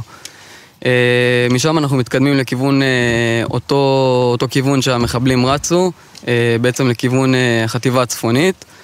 אה, בדרך עוברים בין חדרים, עוברים, אה, ונכנס, ואני מנסה לעשות לאותו קצין אה, סולם גנבים, שיעלה אפילו מעל אה, מיגונית ויסתכל מלמעלה וינסה לכוון ולחפש אה, מחבלים. לא, לא רואים שום דבר, אה, ואומרים, טוב, מה נעשה?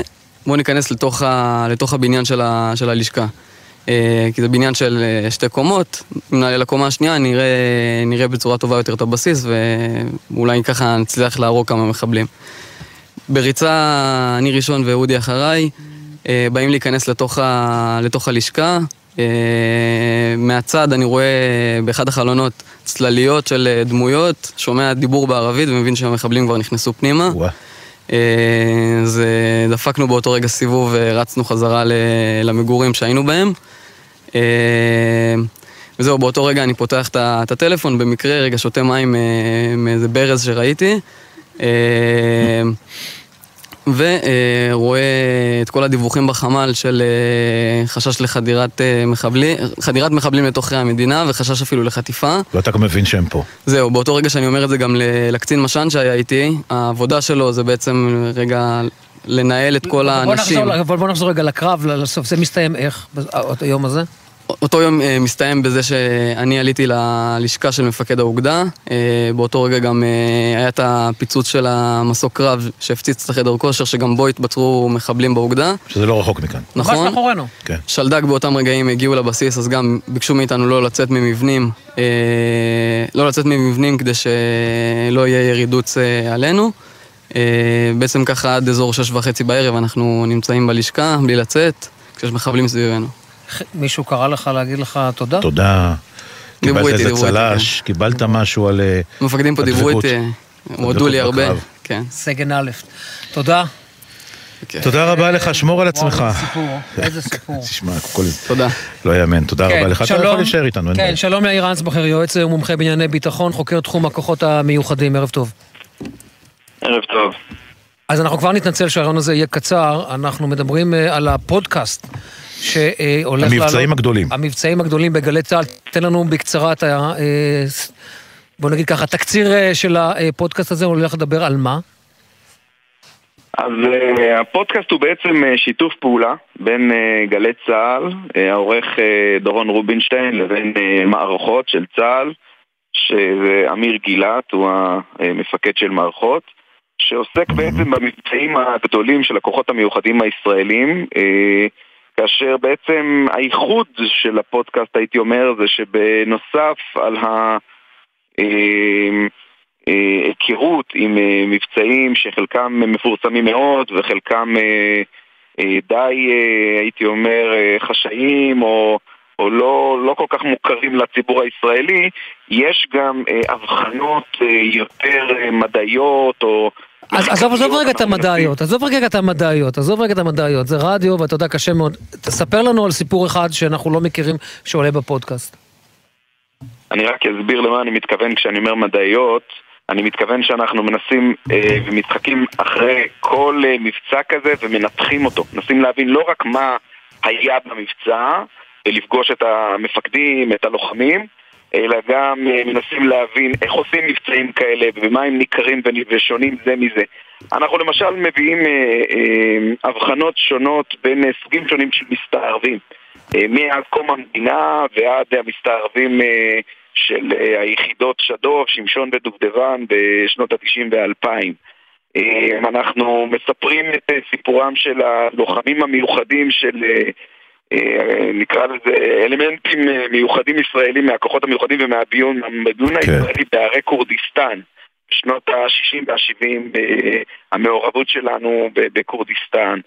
אה, מספרים אה, את הסיפור הפחות מוכר של מערכה שלמה שישראל עשתה באמצעות כוחות מיוחדים, בענבי זעם. ומספרים אה, בעצם אה, כל פעם סיפור אחר ומבחינים בין צורות שונות להפעיל כוחות מיוחדים, מבצעים מיוחדים. אני חושב שזה אה, דבר מאוד מאוד מעניין, במיוחד כשאתה נמצא בתוך מלחמה.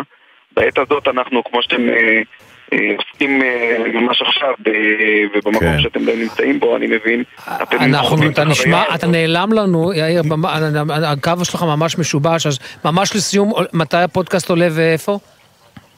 אז הפודקאסט כבר עלה, הוא נמצא בגלי צה"ל, בספוטיפיי ובכל מקום שאפשר אה, לצרוך בו אה, תסכיתים. אנחנו מש- משדרים בשידור אה, חי בעצם בכל אה, אה, מוצאי שבת בתשע את אחד הפרקים. ומזמינים את, ה, את המאזינים להצטרף אלינו לצרוך. ולהבין יותר טוב מה קורה מסביב, מה, מה קורה בעצם גם במלחמה הזאת, שיש בה חלק מאוד משמעותי גם לכוחות מיוחדים ומבצעים מיוחדים. כן. גרנס בכר, יועץ מומחה בענייני ביטחון, חוקר תחום הכוחות מיוחדים, על הפודקאסט המבצעים הגדולים. אנחנו רוצים מאוד להודות לך, תודה רבה. אצלנו בגלי צה"ל ובכל הפלטפורמות אה, שאפשר לשמוע. פודקאסטים, תודה. ספוטיפיי וכולי. תודה רבה לך. ערב. אה. אה, נעבור למשהו שלא שלא רואים ברדיו. כן, לא רואים ברדיו, שלום למשה שי הצלם. שלום רב. אז צריך להגיד צלם דוקומנטרי, אה, כמה, כמה עשורים כבר במקצוע? אה, 40 שנה משהו. 40 שנה. עכשיו אני, אגיד, אני, אני, אני אסביר את ההיגיון שעומד מאחורי השיחה הזו. ההיגיון שעומד מאחורי השיחה הזו, אני אה, בתל אביב, אה, מסתובב בתל אביב. אה, היום. היום, אה, גם היום, אבל זה כבר שמתי לב לזה הרבה, הרבה, הרבה זמן. אתה רואה, אתה יודע, הדמויות התל אביביות, הגילים, תסרוקות כאלה ואחרות, ביגוד כזה או אחר. אתה אומר, אוקיי, אתה מסתכל, אבל מאז תחילת המלחמה, אתה רואה בדיוק את הגילים, את התסרוקות, את הבגדים המיוחדות, על, המיוחדים, על קורקינט, באזרחי. אזרחי כמובן, אבל עם נשק נשק בהצלב. בהצלב. ופתאום אתה אומר, יא אללה, איזה תמונה, מצד אחד, ומצד שני אתה אומר, סטיגמה זה דבר כל כך רע. זה נכון. אתה, אתה, אתה מסכים איתי, משה, בעין שלך כצלם, ויש תמונות כאלה שאתה, שצילמת. לאחרונה? כן, תראה, אתה רואה באמת חתיכה עם מיני ועקיבים ועם M16 בהצלב. זה, זה הזוי, ולא נעים לי להגיד לך, התרגלנו לזה. ועד שאתה כבר לא טורח להרים מצלמה, ואנחנו... והתמונה, דווקא התמונה הזאת משקפת איפה אנחנו חיים. האישה רכה, יפה, חתיכה, והיא בעצם לוחמת לכל דבר ועניין בחיים כפולים כאלה. ואתה מקבל את זה מול העיניים. ו... טוב, זה קיבלנו, תשמע, קיבלנו את זה, קיבלנו את זה מהטנקיסטיות האמיצות אה, וכל מיני עניינים פה עם לחימה, עם לוחמות שעשו דברים אבל אני אומר, זה לא רק מדהימים. העניין- אבל זה לא רק העניין זה. המגדרי, זה לא כן, רק העניין המגדרי, נכון, משה? אני חושב שהמציאות הזאת מאז ה-7 באוקטובר לא, מזמנת לך כצלם הרבה מאוד פריימים. כן, אבל במקרה הזה אה, חיילת יפה ורכה ופתאום כזאת לוחמנית, זה... אנחנו עדיין מתרגלים לדבר הזה, ובאמת פה הוכח שהחיילות הן... אין, הם, אה, זה- אה, אין יותר שוביניזם פה, אין, אה, אין, זה נגמר לגמרי. זה עבר. מהעולם כבר מזמן. אין, כן. משה, תן לי פריים אחד, תן לי פריים... תן לנו פריים אחד שהדהים אותך. שהדהים אותך. אני אגיד לך, אני הסתובבתי הרבה בעוטף בתקופה האחרונה וצילמתי אפאצ'י מעליי שהוא בדיוק יורה טיל והוא בינתיים פיזר נורות כאלה, אתה יודע בדיוק על מה אני מדבר. ו... אבל אני אגיד לך, יש מקום שאני גם חייב להזכיר אותו, מגרש המכוניות בתקומה שזה מקום שנאספו לשם חלק גדול מהמכוניות מאותו, מהשביעי באוקטובר והרימו אותם חלודות, אה, מכוניות חלודות, שרופות, שרופות. בערימה, ו... שרופות ו... אה, וחלודות, חלקן שלמות, אבל אה, ואתה רואה, ונוצרה שם אנדרטה זועקת.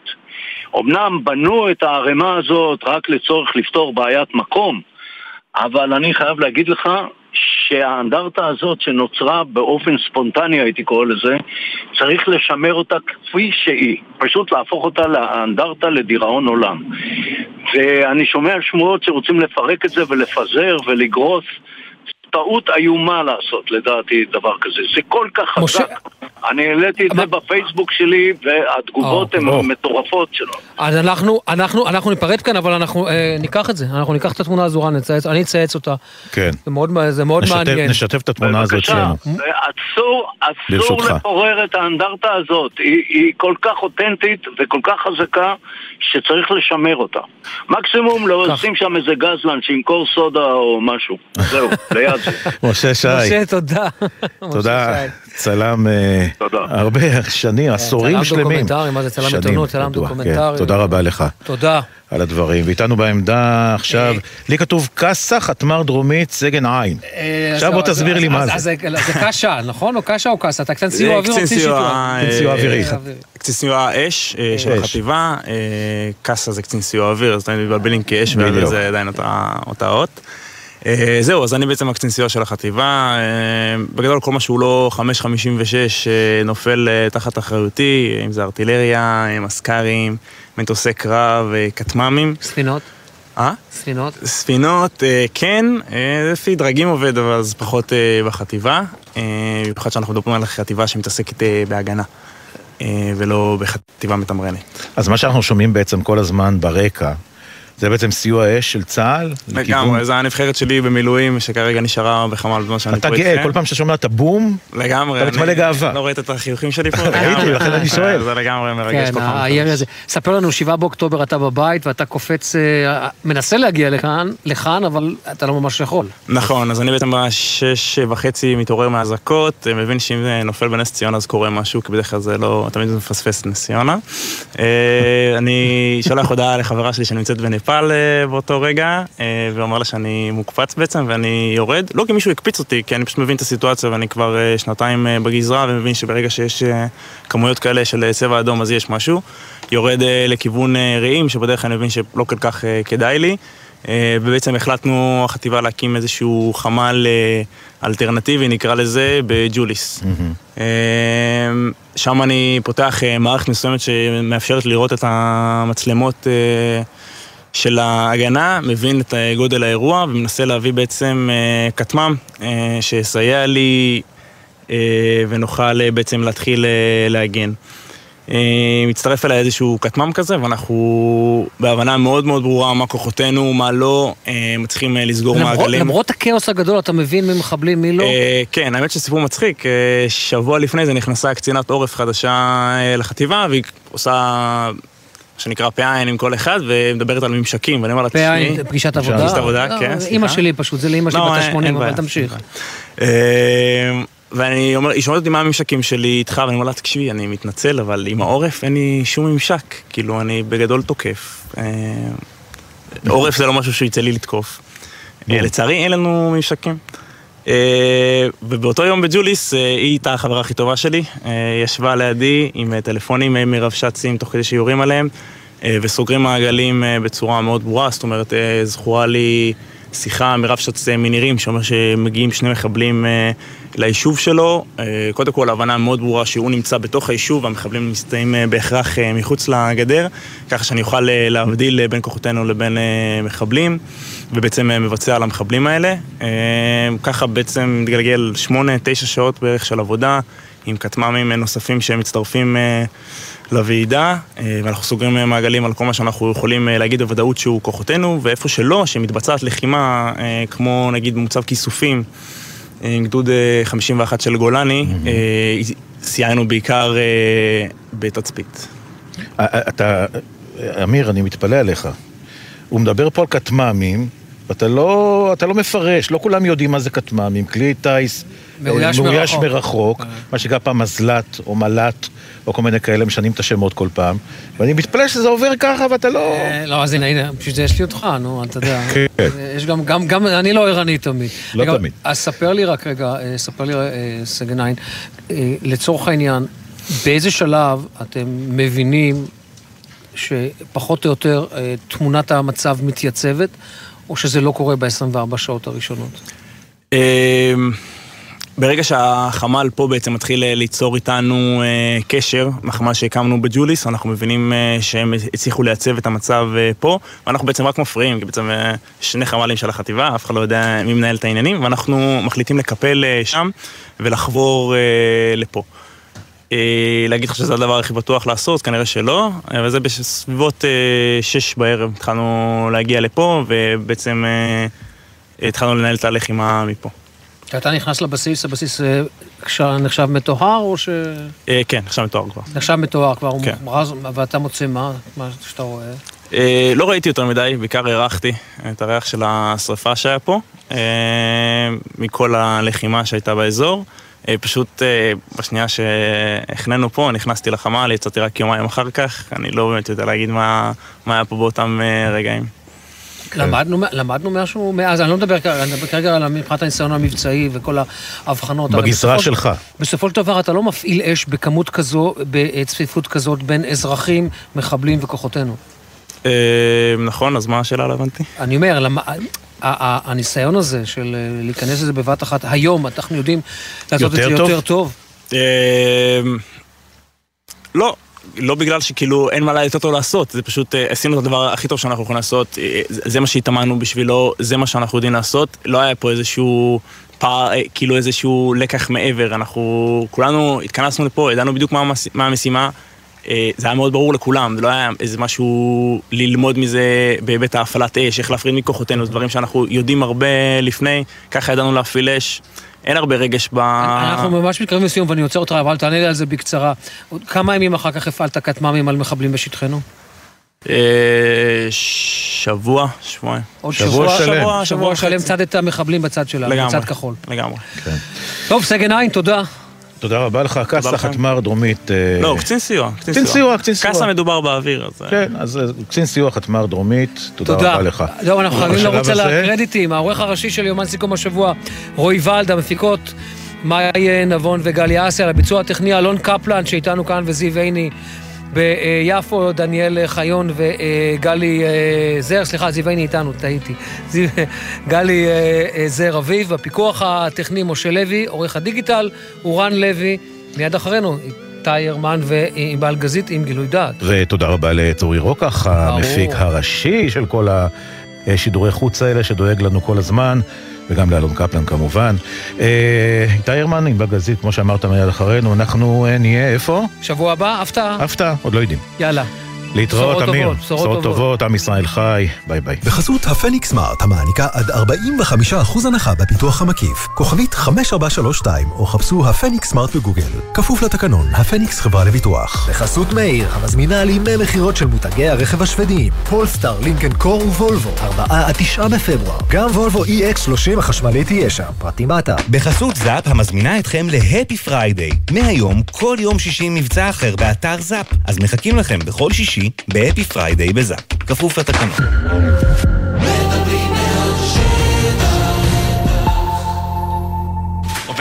קופה שלוש.